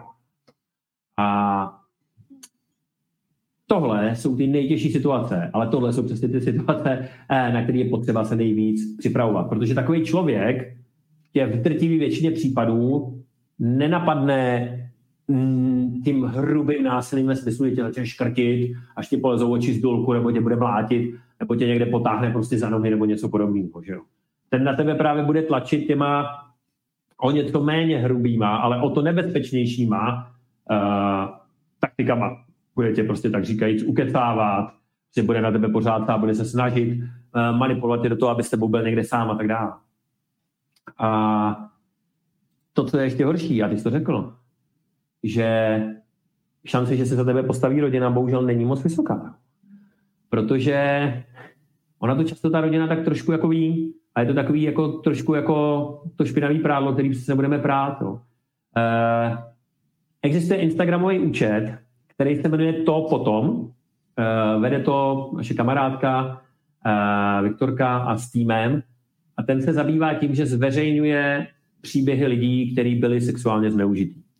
Uh, nečtěte to určitě večer, ten účet, prosím vás. Je to fakt jako těžký kolikrát. Ale pokud vás zajímá to, co se děje v hlavě toho člověka a hlavně, jaký to má následky, tak si na ten účet Instagramový to potom běžte a trošku si tam počtěte. A 99% případů je přesně tohle. No? Bylo mi 13, 14, byla jsem doma, přišel strejda, prostě někde mě zatlačil, začal mě sahat, já jsem úplně stuhla, nevěděla jsem, co mám dělat. Pak tam jsou většinou popsané následky, no? že dneska je mi 25, do teďka se klepu, když na mě sáhne cizí chláp, eh, nemám, nemám žádný sexuální život, mám strach z mužů a tak dále. Jo? Pokusila jsem se o sebe vraždu třikrát. Zpátky k tomu. Takže když se svěříš, tak často to je, a to není možný, jo, protože je třeba 13, 14. E, nevymyslela si to, bylo to určitě takhle, jako, a on to tak určitě nemyslel. No. E, což je samozřejmě ještě tisíckrát jako horší. Že dobře, tak prostě stejně něco proved, ale ty moje nejbližší mě nepodrží a vlastně se postaví na stranu. To je příšerný. A jak na to reagovat? Ale zase je prostě i ten strejda, no, já teďka prostě si beru strejda v uvozovkách, to může být jakýkoliv příbuze, je to příklad.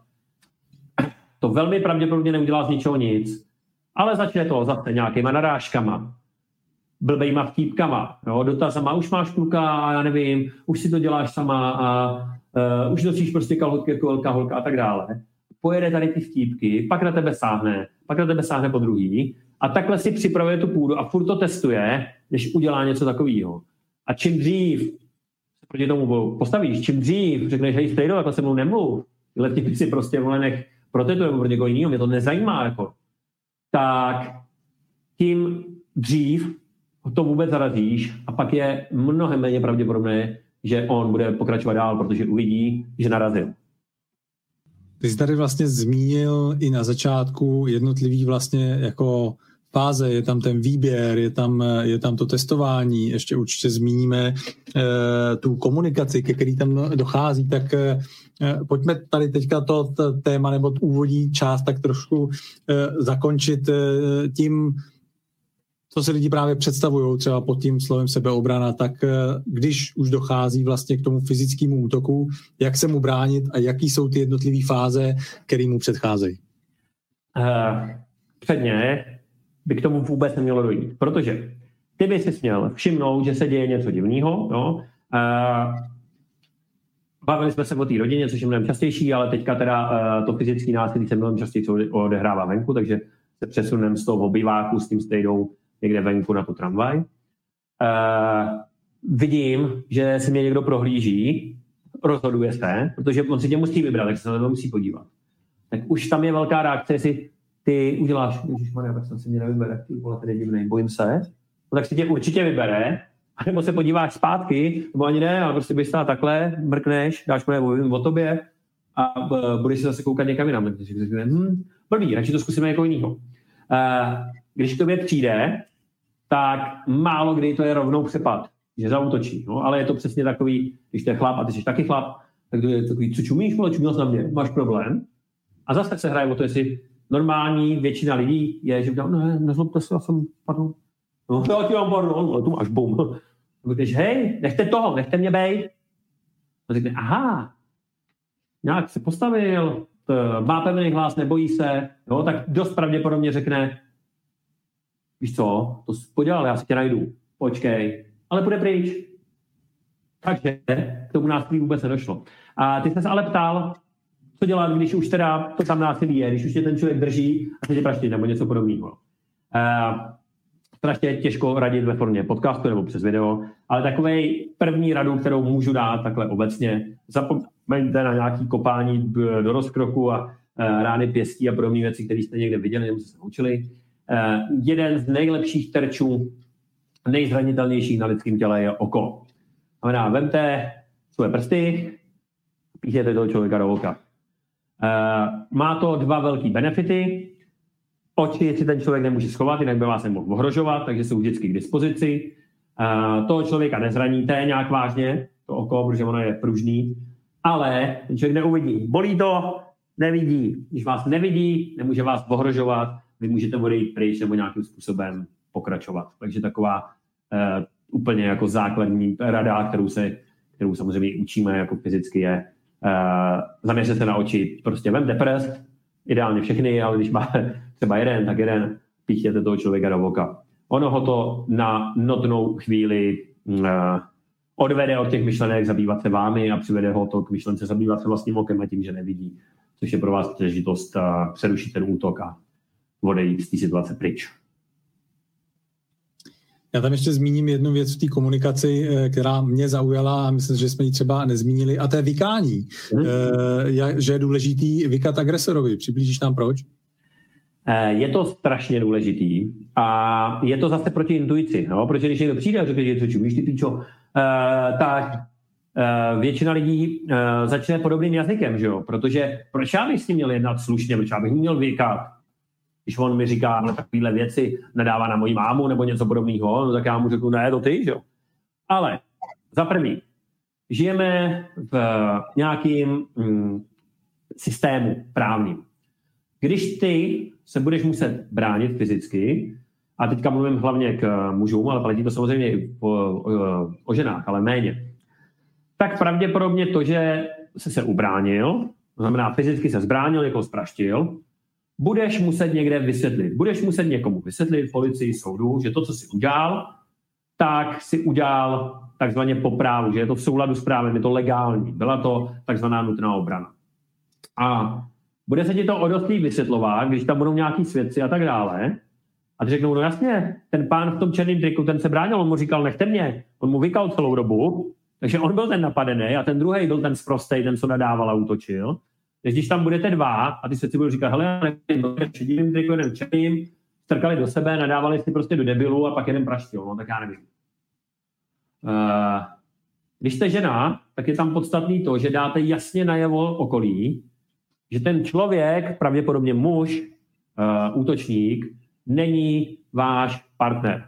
Protože když se na to lidi podívají, je tam muž a žena, a uvidí nějakou hádku, jo, hej, pojď sem kočičko, nechaj na mě ty debile, Ježíš neblbni, nedělej fóry, řekla jsem ti ty debile, na mě nesaháš, tak první, co každý napadne, je, hele, to je partnerská hádka. Tam se pohádali dva partneři a to ti garantuju, že se do toho nikdo míka nechce.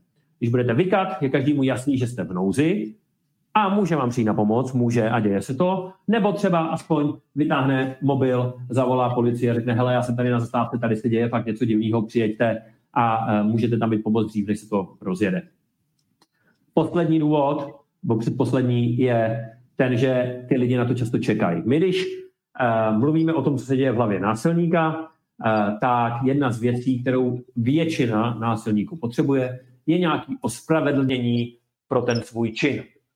Většina lidí furt funguje normálně, nejsou to jak ve filmech ty psychopati, a když tě mám prostě zmlátit, tak abych se s tím sám vyrovnal, tak potřebuji nějaký důvod.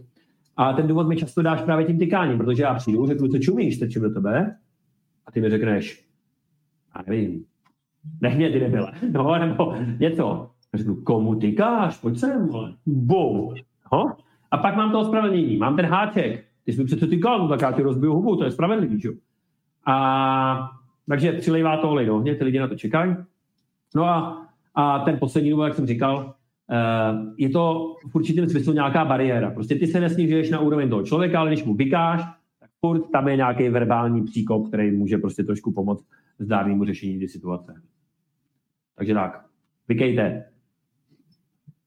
Eh, jedna z věcí, kterou vlastně podporují i ty čísla, které jsou, tak eh, mám pocit, že v té knize to bylo, že méně jak 5% vlastně takovýchhle případů jsou vůbec eh, hlášený a jsou zaznamenaný. Tak když se na to podíváme, jaký situace a kdy vlastně hlásit, že bavili jsme se tady o tom, a možná i komu se tak jakoby můžeme podívat na scénář typu je mi 15, někdo mě obtěžoval, ať už v rodině nebo ve škole, co mám dělat, kam to hlásit. E, kolega mě obtěžoval, e, ať už, e, a teď se můžeme bavit i o těch hranicích, jo, tak když mi šahal jako na rameno a, a snažím se to s ním jako vykomunikovat, já, nepomáhá to, tak co dělat jakoby v tom pracovním prostředí, nebo třeba u toho lékaře a oni nám pak z toho jako logicky vyplývají pak už eh, ty věty eh, na ulici a ty, které jsou eh, samozřejmě směrem jakoby k tomu násilí, tak tam asi každýho napadne, napadne policie. Tak co, kdy a kam hlásit? Strašně komplexní otázka. Pokusím se zase to říct jednoduše. Já bych si vlastně netroufl nikdy člověku říct, musíš to jít oznámit. Eh, je to vždycky na zvážení toho člověka.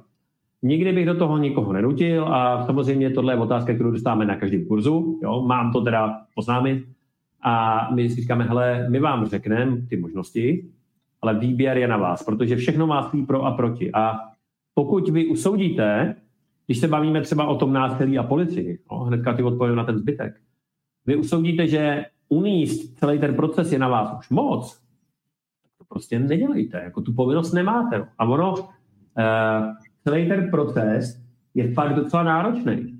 Budeme se bavit teďka chvilku o té policii, pak odpovím ty, uh, ty uh, věci z pracoviště a tak. Protože to znamená, ty musíš někam jít, a to musíš vykládat cizímu člověku. A bohužel to není taková idelka jako ve filmech. Zpravidla to je tak, že přijdeš na tu stanici, tam stojí nějaký strejda na recepci posadí tě, ty tam budeš hodinu sedět, pak přijde jiný stejda v, eh, v bačkorách, odvede tě do kanclu, kde má vylepený uh, plagáty Ortelu nebo prostě holky v bikinách na motorkách nebo něco podobného. To jsem si nevymyslel, to jsou všechno prostě reální jako případy z dnešní doby, ne prosím vás z 90. No a teď ti teda řekne, no tak mi to teda řekněte, jo. A uh, při troše smůly ti bude klást přesně ty otázky, hele, a jste si jistá, jo. Ale to je doktor, jo. Proč by to doktor dělal, jo. A má ženu, jo.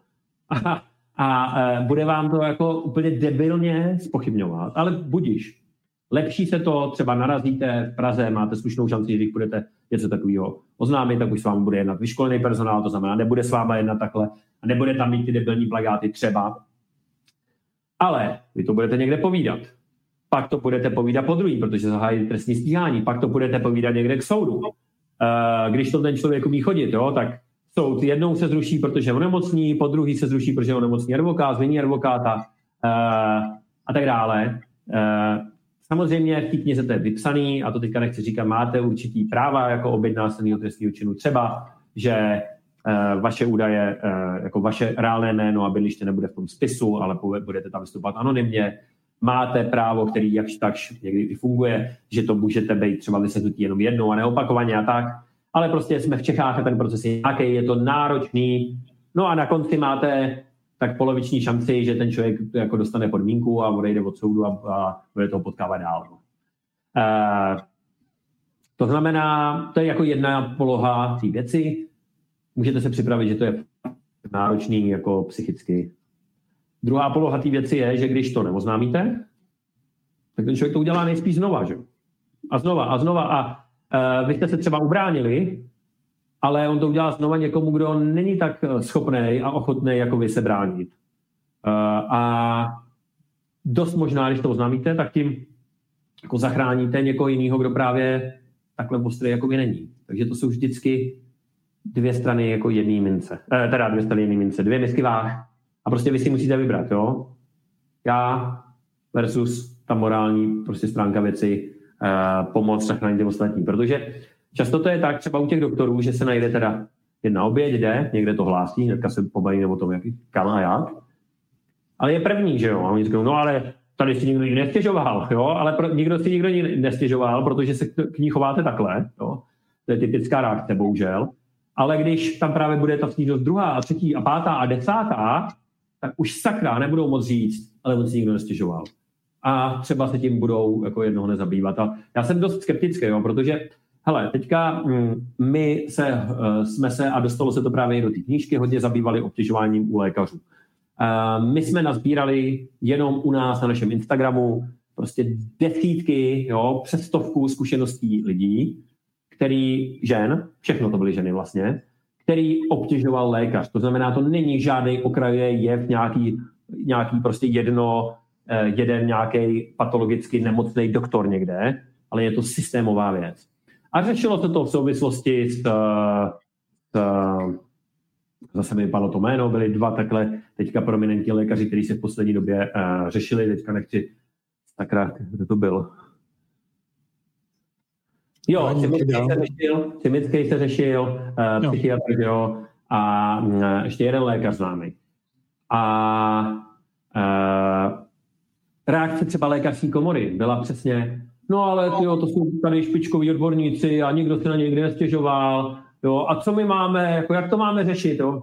E, paní, která v lékařské komoře má tohle na starosti, že jo, předsedkyně ty, ty jejich etické komise, nebo co to je, tak prostě řekne v rozhovoru, no ale my přece nemůžeme mít jako nějaký jako svazáci, aby jsme těm lidem říkali, co mají dělat. Jako, no, tak ty, vole, ty se, sebereš tu odvahu, vystoupíš proti někomu takovému, proti takovýhle jako hvězdný osobnosti a od lidí, kteří tě mají chránit, tak to zase akorát chytáváš. To je prostě děs, jo. Uh, No ale jako zase, no, prostě když by to ten člověk, když by to ta žena první neudělala, tak by se nepřišlo na ty další a ten člověk by prostě do té doby, asi než umře, tak ty ženy bude obtěžovat dál. No. Když zmíníme třeba ty náctiletý nebo v té práci? Hele, uh, práci. Strašně záleží, jak ta práce vypadá. Máš možnost promluvit s tím člověkem, když to nefunguje, máš pravděpodobně nějakého nadřízeného, když to je větší firma, tak má nějaký HR oddělení, dost často, eh, když to je třeba nadnárodní nebo nějaká velká firma, má i nějaký ombudsman. No. A nebo taky ne, protože to je malá firma a máš tam šéfa a kolegu, no. tak pak je na zvážení, uh, prostě jestli z toho prostředí třeba radši nevodit. Uh, existuje um, státní úřad inspekce práce, který by teoreticky měl mít tohle na starosti, jak tam se lze taky obrátit. Uh, pak se stala ty náctiletý v uh, jaký souvislosti? No, když se to stane 14-letýmu nebo 15-letý holce. Uh, no tak tam přeci, jako tam platí to samý, no. Tam jako není žádný um, žádný rozdíl. Uh, vždycky prostě zvažujete dvě věci. Je fakt dobrý, jo, já nevím, je ti 13, 14, ty víš, jaký máš tady s rodičema. No, pokud máš jako dobrý vztah s rodičema a rodiče jsou k tomuhle otevřený, a to mimochodem, na to, uh, ty si uh, psal někde, že máš dceru, že jo, 10 let zhruba nebo něco takového. No, tak eh, v tomhle věku, nebo ještě dřív, zaděláváš na to, jestli ti bude věřit jednou a jednou za tebou přijde, protože přesně pokud máš takovýhle debilní poznámky, typu, no a kdo ví, jak to bylo, jo, a teďka vidíš Ciminskýho v televizi říkáš, no jo, oni si vzpomenou, vole, po takové době, no, abych jim dal, vole, a oni ho chtějí zničit a tak. To dítě to poslouchá, to dítě to slyší a když se eh, jí to stane, tak jak si můžeš myslet, že za tebou přijde? Prostě nepřijde, že jo? Takže ty už v té výchově, někdy od 6, od 7 let, uh, směřuješ k tomu, jestli ti bude věřit nebo ne. Ale když ti je těch 13, 14, 15 a jsi to ty jo, a posloucháš teďka, tak ty víš, že si tě ty rodiče vyslechnou a podržejí, nebo můžeš tušit, a nebo ne. Když jo, no tak jdi za nima, jasně, jo. Eh, když ne, tak jdi za někým jiným. Pokud je ve škole, tak je tam nějaký výchovný poradce, je tam nějaký ředitel prostě a, a tak dále. Vždycky je za někým jít a když nejde, tak eh, je prostě na místě odejít. Jo? A nebo pokud si úplně v pasti, taková situace se může stát, tak pak je to fakt jako blbý, ale pořád tady máš tu policii. No. Eh, Michal nám tady dává komentář vlastně ze svého prostředí. Já se přiznám, že tyhle tématiky jsou hrozně deprimující, věnují se focení holek a de facto jejich zkušenosti s tímhle se jenom hrnou. Sice se snažím je někam odkazovat, ale je to jako házet boomerang, který se vždycky vrátí. No jo, tam asi není žádná otázka, no, tak jako asi jo, no. jako je to tak, hele, eh, my když máme kurz, eh, tak pro ženy, tak my už se vlastně neptáme těch žen, která z vás něco zažila, ale ptáme se, co jste zažila. Protože aby tam přišel někdo, kdo nemá žádnou zkušenost, tak se v podstatě, to je v podstatě nemožný. No? Každá žena zažila nějaký obtěžování, viděla nějakého onanistu, zažila prostě něco takového někde. Jako.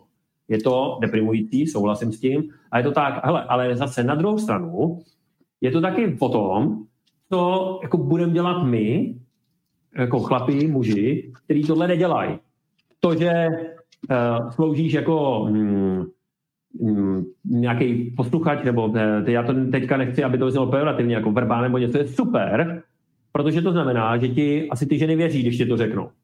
Protože devíti mužů z deseti to neřeknou, protože přesně slyší ty debilní narážky a keci, který mají a takovému člověku se nikdy nesvěří. Já úplně miluju, když nám píšou chlapi a říkají, vy to přeháníte, vole, ty statistiky, to je úplná blbost, to není možný, v mém okolí mi to nikdo neřekl. No, tak já vždycky si jako myslím, no jasně, že to někdo neřekne. Neřekni to proto, že si myslíš, že to je všechno blbost a vymyšlení, že jo, tak proč by za tebou chodil a přesvědčoval tě o tom, takový těžký věc. Vrátím se k tomu, takže za tebou ty ženy choděj, to znamená, že asi nejseš prostě hmm, pitové a uh, jsi schopný jako naslouchat a poradit, což je super. A chtěl jsem říct, že na nás, na těch mužích, kteří to nedělají, což je ta velká a bohužel mlčící většina, tak je to na nás, aby jsme začali vytvářet prostředí, který bude jako bezpečný, který ty věci bude vytahovat na světlo a bude o nich mluvit a bude říkat, že se to děje a že to není v pořádku a že je na místě to nějakým způsobem jako řešit. Je na nás, když budeme v práci uh, a ten šéf ten vtip pronese, tak aby jsme se vozvali a nenechávali to uh, na té ženě, na který hlavu to mířilo. Je to na nás, aby jsme se vozvali, když jsme někde v tramvaji nebo na zastávce a uslyšíme tady ty poznámky a uvidíme, že je prostě někdo jejich terčem se ozvat. No a tak dále. Jako. A ono to půjde, ono to jde. Je to jako lepší a bude to ještě lepší.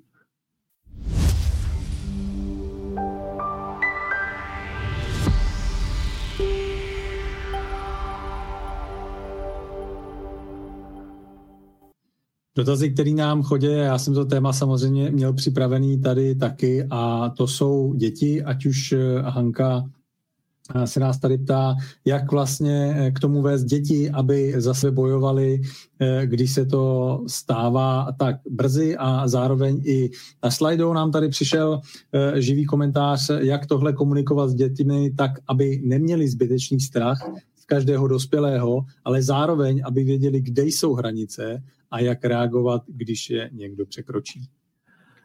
Hele, uh to míří jako dost ke kořenu věci. My jsme se ptali zase uh, našich, uh, našich sledujících a studentek, když se jim poprvé stalo, že je někdo obtěžoval fyzicky, jo, ne nějakýma kecama. Tam se běžně vyskytovalo 12 let. Jo. 12 let. Uh, jak s nima mluvit? No, prostě hlavně s nima o tom na prvním místě mluvit. Já si nemyslím, že to je nějaký strašení. Hele, mám dceru, který je tři a půl roku a ta jako ví, že se může pozvat, ta ví, že může říct ne, ta ví, že když na ní bude někdo sahat, takže to může komukoliv odmítnout, že to může odmítnout prostě učitelce, že to může odmítnout uh, doktorce nebo doktorovi, když se jí to nebude líbit a že mi to má přijít říct. No, a že já tady budu a vyslechnu jí. A že když jí prostě bude někdo uh, sahat, je to uh, čtyřletý dítě, ono ví, jak se, uh, že se říká uh, penis a vulva, ale stejně, uh, protože všichni v jejím okolí používají uh, uh, uh. Uh, používají ty výrazy uh, pipinka, pinník nebo něco podobného, tak, uh, tak to zná samozřejmě taky a ví, že když tam někdo bude sahat, takže mi to má přijít říct kdokoliv. A fajn, jo, tak třeba to bude doktor a bude mít nějaký legitimní důvod, ale prostě přijde a budu to vidět. A to není, aby se každýho bála, jo, nebo že to každý bude dělat, ale už od tohohle věku to zná, ví, co je koncent, ví, že může odmítnout, aby někdo sahal a ví, že mi to má říct.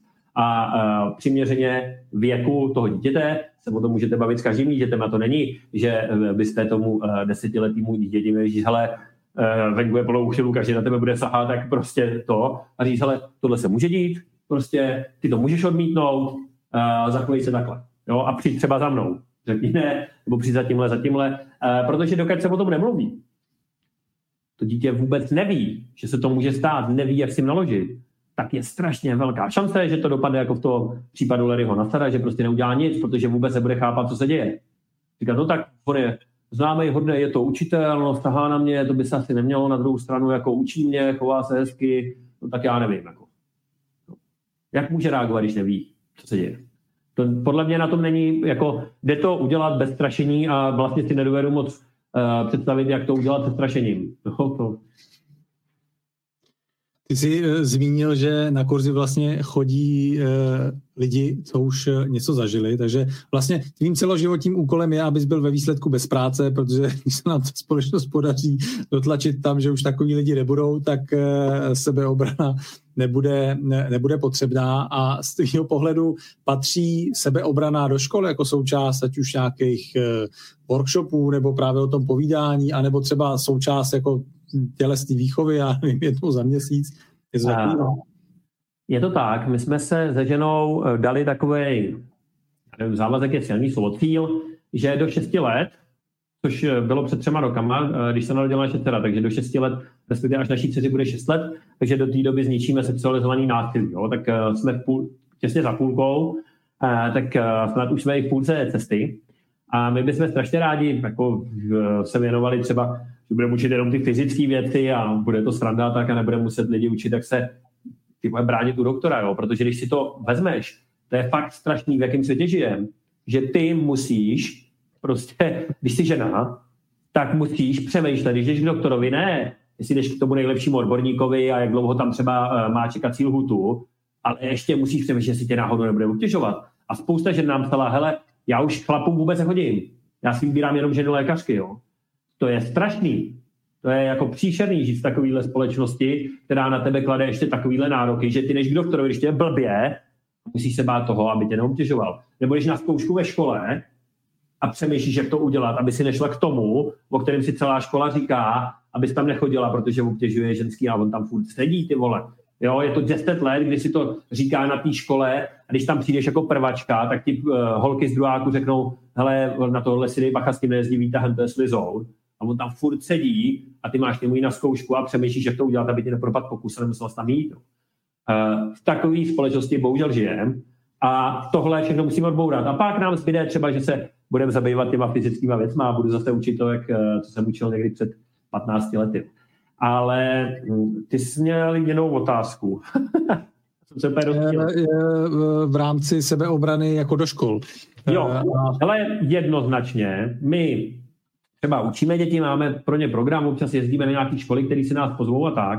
Já jsem úplně přesvědčený o tom, že za prvý by eh, měla být mnohem lepší sexuální výchova ve škole, která by nebyla prostě o těch technických věcech, jak nasadit kondom a že existují pohlavní nemoci a nevím co. Uh, teda, měla by být i o tom, určitě, ale taky by se tam mělo mluvit právě o koncentu, mělo by se tam mluvit o tom, co je sexualizovaný násilí, jak mu předcházet a jak s ním zacházet.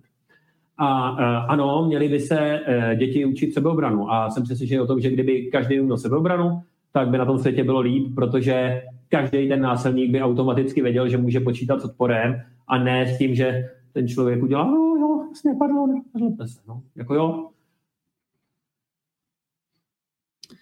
Eh, Michal nám tady ještě doplňuje v rámci komentáře. Já na tyhle ty situace mám vytvořenou takovou mini brožuru o tom, kam a jít a co dělat. V závaznějších případech odkazují třeba na consent nebo na různé stránky, kde je popsaný třeba vydírání a tak.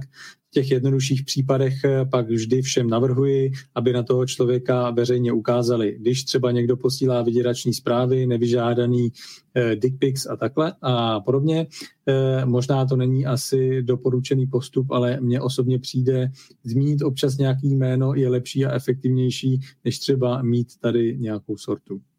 Hmm.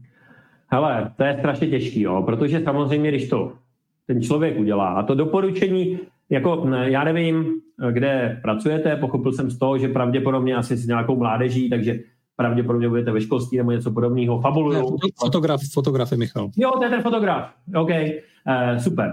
Takže aspoň dospělýma lidma. Jo. Ale i tak to doporučení je... Uh, no, já bych se do toho nepouštěl na vašem místě, protože ten člověk, eh, vy toho člověka vlastně vystrčíte někam a on bude něčemu čelit, ale tomu už bude čelit sám. A když to bude třeba, uh, uh, teďka fabuluju, jo, uh, shodou okolností náhodou si vyberu fotograf a ta paní, která na něj ukáže, bude nějaká modelka, třeba začínající, jo, nebo zatím neúspěšná, nebo prostě méně známá, tak to uslyší. Ježíš Maria, ale tohle je úplně skvělý fotograf, ten dělá úplně skvělý fotky, nafotil 100 modelek a žádná se stěžovala. Kdo ví, jak to bylo, jako, kdo ví, jestli ty to udělala schválně, kdo ví, jestli jsi to nemyslela, kdo ví, jestli ty to na něj neušila. A prostě pojede na ní taková jako uh, řada špíny, že to ustát je fakt těžký. Takže já bych teda jako fakt velký pozor někomu tohle radit. Jako úplně chápu, jak to myslíte a souhlasím s váma, že to je potřeba a že ty velké kauzy, jako třeba ten Cimický a tak dále, uh, tak uh, jako těm věcem opravdu jako můžou pomoct. Ale uh, jako doporučit to někomu bez nějakého fakt supportu a tak je problematický, protože ten člověk ponese strašně velký břímě. Strašně. Ty říkal, že máš třeba půl letou dceru, já mám eh, jedenácti letou, tak eh, kdy vnímáš, že takový ten eh, věk nebo to období, kdy se o té sebeobraně začít bavit? No hele, jak jsem říkal, no, naše dcera ví, že když jí bude někdo dělat něco, co se jí nelíbí, tak má zvednout ruce a říct ne. A furt to s ní cvičíme, jo, ona se postaví a říká ne, ne, ne.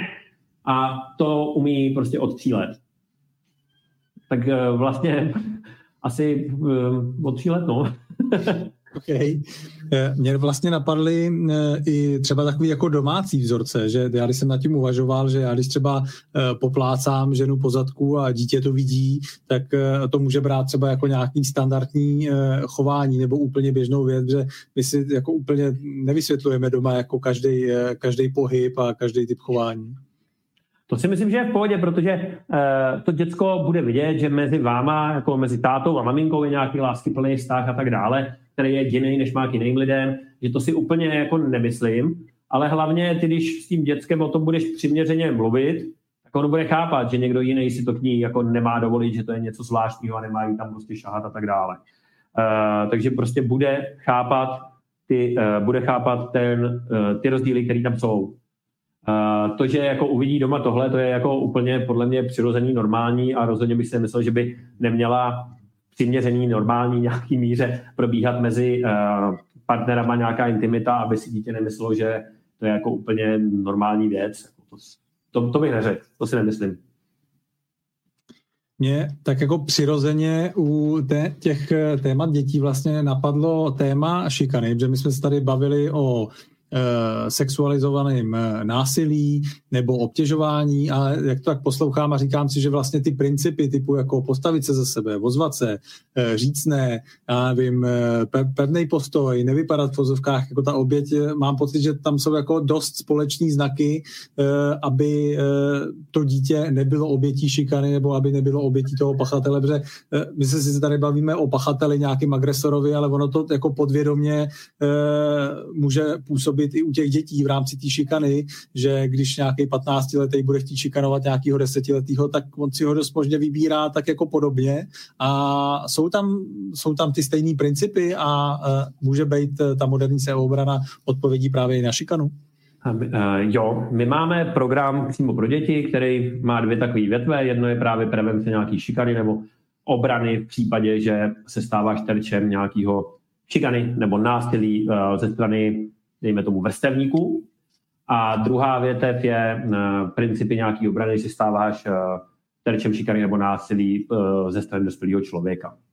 A teďka k té šikaně. Určitě ano. Na druhou stranu, to, co jako je potřeba ty děti prvně naučit, je zase, co to je šikana, jak vzniká, jak začíná, kde ji řešit jinak, než nějakým jako fyzickým odporem. To je úplně jako první věc, protože představa, že šikanu vyřeší to, že se to dítě naučí fyzicky bránit, je špatná. Uh, já na neštěstí dost často, nebo my, uh, dost často na neštěstí pracujeme s oběťma šikany, když už to jinak nejde. Jo. Ale děláme to strašně neradi, ale jsou prostě případy. No, mám teďka před očima přímo kluka, přišel prostě jeho táta, šikanuje kluka, říkám, hele, sebeobrana není řešení, vy to musíte řešit ve škole, musíte to řešit s rodičima těch dětí, prostě a tak dále, a tak dále, a tak dále. On říká, no jo, jenomže škola to zametla pod koberec, rodiče prostě jsou takový, ty to vůbec nehodlají řešit a tak dále. Jiná cesta není, protože prostě žijeme tady na malém městě, tady jedna škola, nemůžeme to děcko dát jinam a tak dále. Jo. Takže eh, když jsi takovýhle pasti, tak pak jo, tak pak uh, je na místě, aby se to dítě naučilo fyzicky bránit. A třeba tady ten kluk u mě byl na pěti hodinách, byl přímo u mě, přišel na šestou hodinu, on chodil už bez státy, protože jezdil právě ze školy a říká, uh, byl strašně vyspátý a říká, hele, uh, prostě takový uh, skoro až stereotypní oběť šikany, no, kluk, brejličky, bylo mu, já nevím, tyjo, třeba 8-9 let možná, uh, matematická olympiáda, prostě první místa, jo, sečtělej, úplně takovej, až by skoro řekl, že to je jako stereotyp. Jo. A přišel a říká, já mám poznámku. A říkám, co jsi udělal? No já mám poznámku, že jsem, uh, uh, protože ke mně zase přišel ten šikanátor, já jsem udělal, co jsem mě naučil, to je takový to, odtrčil jsem ho, on spadnul, narazil se na kliku, odřel si záda a šel mě jako práskou tý učitelce. A tím skončila jeho šikana, protože on se u toho kolektivu úplně schodil, protože si vystartoval tady na toho klučíka, ten něco udělal, narazil ho na kliku, ten se rozbrečel a šel se stěžovat. No. Takže ono, eh, jako někdy to řešení je, ale prostě zase nechcem žít ve společnosti, která bude řešit šikanu tím, že děcka bude učit prostě se křesat, že jo.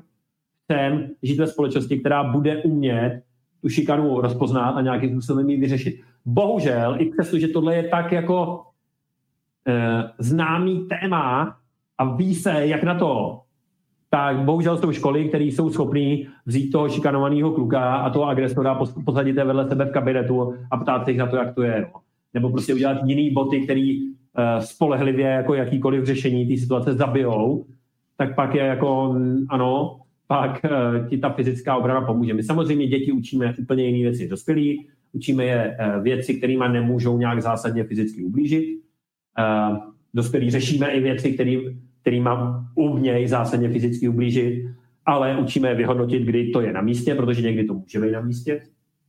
Děti to neučíme. Děti učíme takové věci, které tomu druhému děti neublížejí, ale dokážou to prostě utnout, jo? třeba, že ho narazí na kliku nebo něco podobného. Máš třeba ty sám takovou už jakoby profesionální deformaci, že jako skenuješ okolí a pozoruješ lidi a snažíš se odhadnout, jako kde vznikne nějaký problém? Hmm.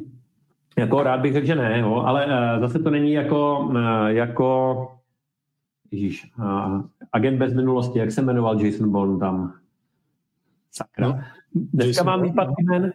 No, Jason Bourne, ale ten jeho charakter v té se nějak jmenoval. Napište nám to někdo do komentářů, jestli si toho vybavíte, sakra. To je jedno. Ne, ta, posta, postava se jmenuje Jason Bourne? Ne, to je herec, ne? Herec je Matt Damon. A jo, jasně, díky. Ty vidíš. Jo, tak eh, nejsem Jason Bourne, abych seděl a říkal, vím, že v týdle nadmořské výšce uběhnu 200 metrů předtím, než se mi začnou klepat ruce a pamatuju si všechny značky aut venku, jo. Ale na druhou stranu jdu třeba po nádraží a já jsem eh, bydlel za Prahou, jezdil jsem z Masaryčky a za týden já jsem tam znal všechny místní dílery. Jo. Což mě teda vedlo k úvaze, proč policie s něco dělá, protože jsem prostě šel a díler, díler, díler. Vidíš z toho, jak se chovají, co dělají a jako koukáš kolem sebe. E, mnohokrát jsem takhle jakoby zasahoval v situacích, kdy se nic nedělo ale mně bylo jasný, že se za chvíli něco dít bude. No. To znamená přesně, vidím, sedí chlap, kouká, kouká, kouká, teďka tam jde nějaká paní, on zvedne, jde za ní, jo, tak uh, jdu, uh, překřížím mu cestu, řeknu, ježiš, pardon, ježiš, pardon, je, tudy, nezlobte se, sorry, jo, jo a, a jdu pryč, abych to akci naučil třeba. Uh, uh, takže vlastně odpověď je asi jo, ale to není jako, já přemýšlím, jak to vysvětlit. Ty to prostě vidíš. Jo, to není, že bych se nějak snažil, ale jdu a jak máš vytrénovaný to vnímání, tak vidíš, že je něco zvláštně a jsi schopný se na to uh, líp naladit. Ale to je takové jako obecná věc, že to nám lidi dost často jako v těch zpětných vazbách říkají, hele, já už se kolem sebe dívám vlastně na ten svět jinak. Ne, že bych byl paranoidní a všude se bál, že na mě někdo skočí nebo co se bude dít, ale prostě vidím ten svět maličko jinak, protože vidím věci, které ostatní nevidí. Dokážu identifikovat to zvláštní divné chování. Eh, na LinkedInu, když jsem dával eh, ten první promo post, tak eh, tam psali ženy vlastně komentáře, že podobný program, který se tomu věnuje, tak je stand-up. Tak znáš tenhle ten program a nebo můžeš zmínit případně nějaký jakoby další, který se věnují tomuhle podobnému tématu? Hele, stand-up je hm, iniciativa, kterou v Čechách teďka provádí Koncen, což jsou naše kamarádky a kamarádi, my s nimi hodně už spolupracujeme organizace, která se eh, jmenuje Koncent a zabývá se, eh, nebo z mého pohledu nás pěkně doplně v tom, že se právě zabývá třeba zlepšením sexuální výchovy na školách a tak dále. A s eh, jednou firmou má i program, který se jmenuje Stand Up a je o tom, jak právě zasáhnout, když je na ulici někdo obtěžovaný. Mají tam právě takový, jakože máš přijít za tím člověkem, zeptat se ho, nebo za tím druhým, předstírat, že ho znáš a tak. Je to takový úplně basic, ale jako díky za něj. Takže jako jo. A uh, jinak bohužel jako nevím o nikom jiným, kdo by se uh, tomuhle věnoval. Jo? Co můžu doporučit, pokud to, je tak, takhle jako uh, ze ši, široceji, tak právě koncent z hlediska sexuální výchovy má materiály metodický pro učitele a školy, zdarma k dispozici, jak právě učit sexuální výchovu, tak aby to nebylo o tom, jak nasadit kondom na banán. Mají i uh, workshopy od, pro rodiče, jak mluvit s dětma o sexu a tak dále, včetně sexualizovaného násilí. Uh, hodně spolupracujeme úzce a doporučujeme organizaci Profem, která se zabývá pomocí obětem sexualizovaného násilí. To znamená, pokud už se vám to stalo, tak to je to místo, kam jít a kde vás můžou nasměrovat na terapii, kde vás můžou nasměrovat na právníka, poradit vám, jaký kroky udělat, jak v té právní, tak psychologické rovině.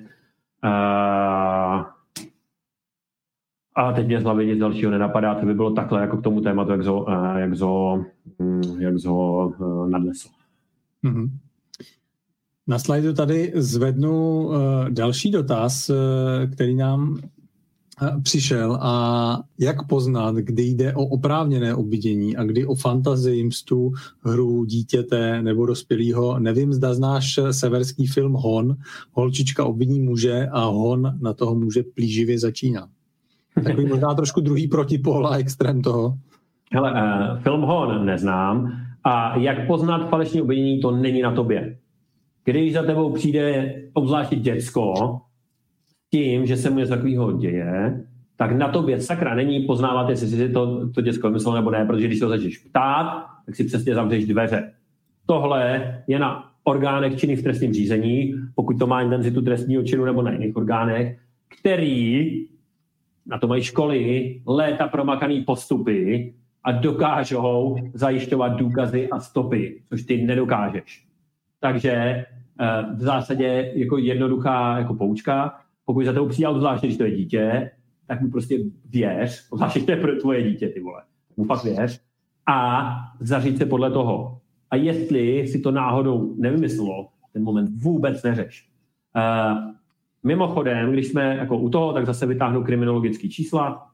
Míra falešného obvinění u, uh, uh, u těch sexualizovaných trestných činů, u trestných činů proti důstojnosti v sexuální oblasti, uh, jak je to oficiálně v trestním zákonníku, tak ta míra falešných obvinění je zhruba 3%. Eh, a 3% je míra falešných obvinění u všech ostatních trestných činů. Já nevím, u krádeže z pronevěry a tak dále. Eh, to znamená, není to nějak vyšší a znova zdůraznuju, to není na tebe posuzovat. Jo, je to na orgánech činných v trestním řízení, který na to mají postupy, mají na to eh, legální i jiný nástroje tohle dělat. Takže tak. Nedá mi to se nezeptat na kauzu mýtu, která proběhla pár let zpátky. Jak, jak jsi to vnímal celý? Uh, hele, uh, hnutí mýtu byla ta nejlepší věc, která se mohla v této oblasti stát, protože to bylo poprvé, kdy se o tom začalo nějaký masový míře mluvit. A začalo se o tom v masový míře mluvit právě proto, že se to týkalo nějakých celebrit a lidí, který všichni známe.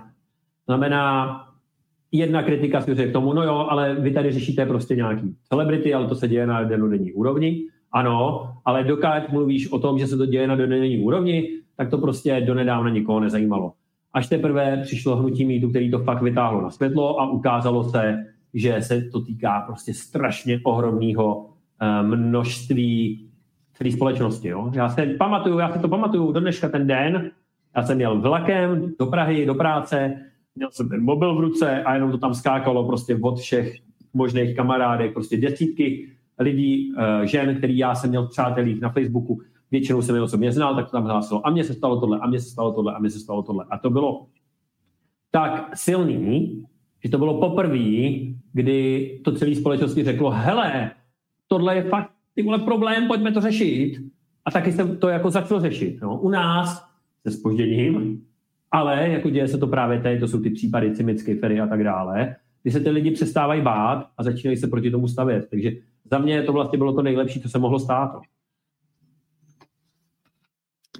Eh, když se chvíli teďka pobavíme o knize moderní, eh, moderní sebeobrana, tak to možná dám trošku, trošku blíž a popíšeš, eh, jak vlastně probíhala ta práce na ní a kde vznikl ten nápad eh, napsat tu knihu a jak jste vybírali, co do ní dát, že to je zase trošku jakoby jiný způsob komunikace, než eh, máte na těch kurzech?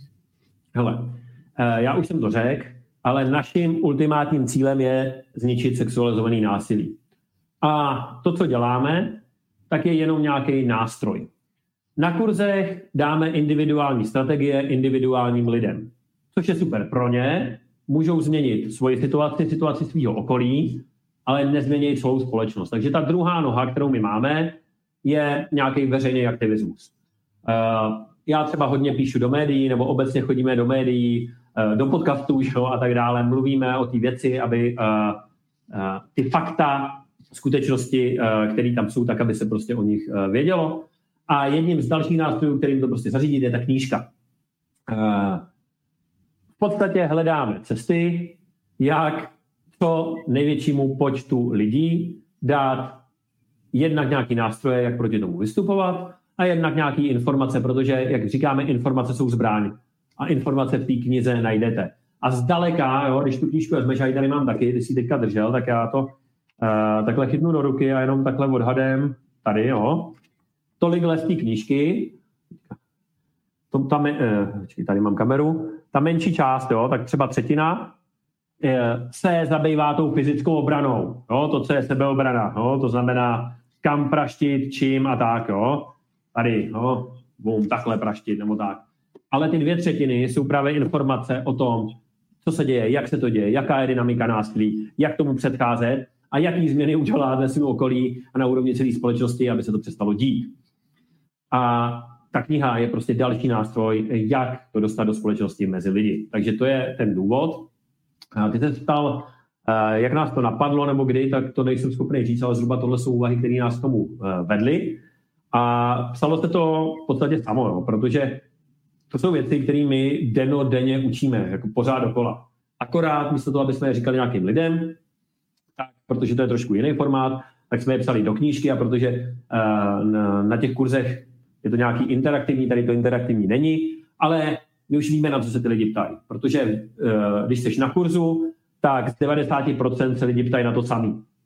Takže vlastně ty FAQ jsme zařadili do té knížky, ne, že bychom tam dali otázky a odpovědi, ale prostě jak jsme psali, tak jsme řekli, aha, ale tady se lidi určitě by chtěli zeptat na tohle. Tak jsme tam prostě přidali kapitolu nebo odstavec, kde jsme to vysvětlili a takhle jsme to vlastně uh, psali prostě tak, jak učíme. No. Ty jsi obdržel cenu Genderman. Eh, co je to za cenu? E, jo, jo, jo, taky mi to furt někdo otlouká o hlavu. E, e, OSN má kampaň, která se jmenuje He for She, je to i hashtag He for She, že jo, a anglicky He for Zhe. A je to právě taková kampaň, výzva mužům, aby se zastávali ženami v tom ty ženy, nenechávali samotný, typicky právě práci na poradě uh, se nesmát tomu vtipu toho šéfa, ale vystoupit proti němu. Uh, nebo se ozvat na té zastávce, když tam někdo píská uh, na ty ženy a tak dále. A v Čechách vlastně tuhle kampaň, nebo v rámci téhle kampaně otevřená společnost dávala, už to nedělá teda, tu cenu Genderman, která vlastně oceňovala muže, kteří v této oblasti jsou nějakým způsobem aktivní. No a jeden ten ročník, vlastně úplně první, eh, jsem tu cenu dostal já. Já na to navážu, že ono se tak jako může zdát, a já jsem to měl na začátku jako jednu z otázek, jestli eh, to je vlastně téma, téma žen a z mýho pohledu je celý ten, ten podcast, i rozhovor, i moderní sebeobrana, eh, je to vlastně i pro muže, už jenom třeba z toho, pochopení toho světa a jak se ženy cítí, do jakých situací se můžou dostat, protože my se do nich eh, nedostáváme. Zároveň eh, jsme taky otcové, takže buď můžeme vychovávat eh, budoucí muže, který se můžou za ty ženy třeba někde na ulici postavit, když takovou situaci budou znát a budou vědět, jak se třeba bránit a co říct, a nebo taky vychováváme ty svoje dcery. A myslím, že na začátku té knihy je zmíněný, že každá desátá žena v České republice, a bavíme se vlastně o České republice, eh, prožila znásilnění a každá třetí se stala obětí sexualizovaného násilí, takže byť se to možná tváří, že to je téma žen, tak eh, nás mužů eh, se to týká taky už jenom z tohohle pohledu. No jasně, tak protože, hele, tu společnost vytváříme všichni. A sexualizovaný násilí prostě nejsou výstřelky jednotlivců. Kdyby to tak bylo, tak se to týká prostě jednoho procenta uh, deviantních jedinců v tomhle směru ve společnosti je 100% pod 1%. Zase jo, bavíme se o nějaký forenzní psychiatrii, uh, takže se můžeme bavit o, o konkrétním čísle, uh, jsou na to výzkumy, každopádně je to méně než 1%. Jo? V případě, když vidíme, že se to stává, že 10% žen bylo znásilněných, to si řekl uh, velice správně, třetina žen zažila nějaký sexualizovaný obtěžování v kontaktu podobě, tak to není tím, že tady to méně než 1%, který je zpravidla už někde zavřený, běhá po světě a prostě nic jiného nedělá, než obtěžuje ženy, ale je to o tom, jakou kulturu tady vytváříme. A my tady vytváříme kulturu, která to prostě přehlíží, která je nastavená na toleranci k tomu. A protože všichni tu společnost vytváříme, tak je samozřejmě i na nás, jako na mužích, aby jsme to sakra začali měnit. A mimochodem, když jsi mluvil o té ceně Genderman, to se vztahovala k videu, který já jsem natočil ten den, kdy vypukla kampaň MeToo, o který jsme tady taky mluvili, když to hnutí začalo, a já jsem čet ty reakce těch žen a pod tím ty reakce těch chlapů, který byly prostě neuvěřitelný, jo, to bylo přesně, a to přeháníš, vole, a to se nestalo, a najednou je vás tolik, vole, a všechny tady ty dementní keci. Tak já jsem byl tak vytočený, že jsem šel v práci, opravdu jsem vzal telefon a takhle s tou roztřesenou rukou jsem natočil eh, video, eh, který bylo o tom, co my muži jako v té věci můžeme dělat. Mimo jiné, podobný příspěvek je na Instagramu, je to eh, na našem, je to jeden z nejpopulárnějších příspěvků, který je taky vypovídající v tom, že tam jsou rady, co my muži s tím můžeme dělat.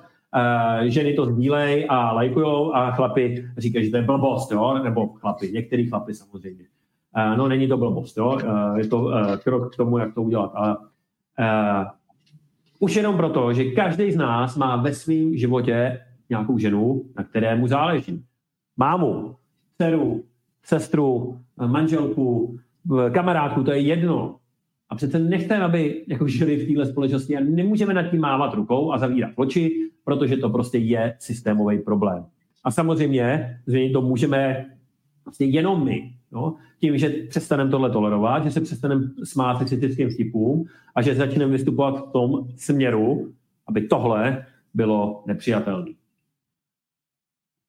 Ty jsi zmínil vaše kurzy, kam vlastně člověk eh, může dojít, ale napadá mě tím, že vlastně vysíláme eh, na LinkedIn, což je profesní síť a budou tady určitě spousty majitele, eh, majitelů a majitelek firem, možná učitelé, učitelky, anebo lidi z HR, který mají na starosti vzdělávání. Chodíte třeba do firem nebo do škol?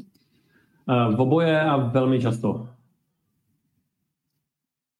OK. Tak to byla tak, taková krásná, stručná odpověď. Eh, odpověď ale nechci to tady nějak, eh, jako, jo. Eh, do škol chodíme často, tam je samozřejmě problém s tím školství jako ve struktuře a tak dále a to je jedno, prostě není to tak jednoduchý, většinou to vyjde od rodičů. Za náma přijdou rodiče, řeknou, hele, my máme prostě děti tady v té škole, chodili jste k vám, je to super, chceme, abyste přijeli k nám do školy, tak se to nějak domluví. Ve firmách učíme eh, často, my máme eh, jako několik větví, jednak docela často chodíme do firm, který, eh, kde, který mají třeba velký ženský kolektiv a právě to HR jim chce víc stříd, že se třeba boje, když chodí z práce domů a tak dále, tak učíme v tomhle smyslu. Dost často učíme i, máme jako profesní kurzy pro lidi, kteří jednají se zákazníkama na nějakých pozicích, které jsou potenciálně konfliktní. Reklamační oddělení, recepce, uh, nevím, novinář jsme učili třeba, který chodí uh, do terénu, záchranáře a tak dále. A ty lidi zase učíme, jak ty konfliktní situace zvládat, tak aby z toho právě nebyl ten konflikt. A Eh, teď zase nevím, jo, vlastně ptal se no, na ty firmní vzdělávání. Dost často chodíme dělat programy, doplňky nějakých takových dnů zdraví, 8. Eh, března na Den žen, často firmy, hlavně mezinárodní, k tomu mají nějaký program, tak na tom se často podílíme a tak. Je něco, co nezaznělo, napadá tě, co bys chtěl doplnit? Hmm. No to je spousta, ale to, uh, to bychom se mohli bavit jako o, o každý té oblasti uh, samostatný dvě hodiny. Uh, přemýšlím, ale asi jako souhrnou, ptal se dobře, uh, na ty věci jsme v, odpověděli, no, tak uh, asi jo, jo. Vlastně jo, napadá mě, když jsme teda u těch věcí, co děláme, máme online kurzy, které jsme udělali v době covidu, fungují docela dobře, takže pokud je člověk, který pracuje někde, kde nás nepozvou a má to daleko do Prahy nebo do jiných měst, kde působíme, tak i ty online kurzy jsou cesta, je to sebeobrana online.cz, nebo si to vygooglujete.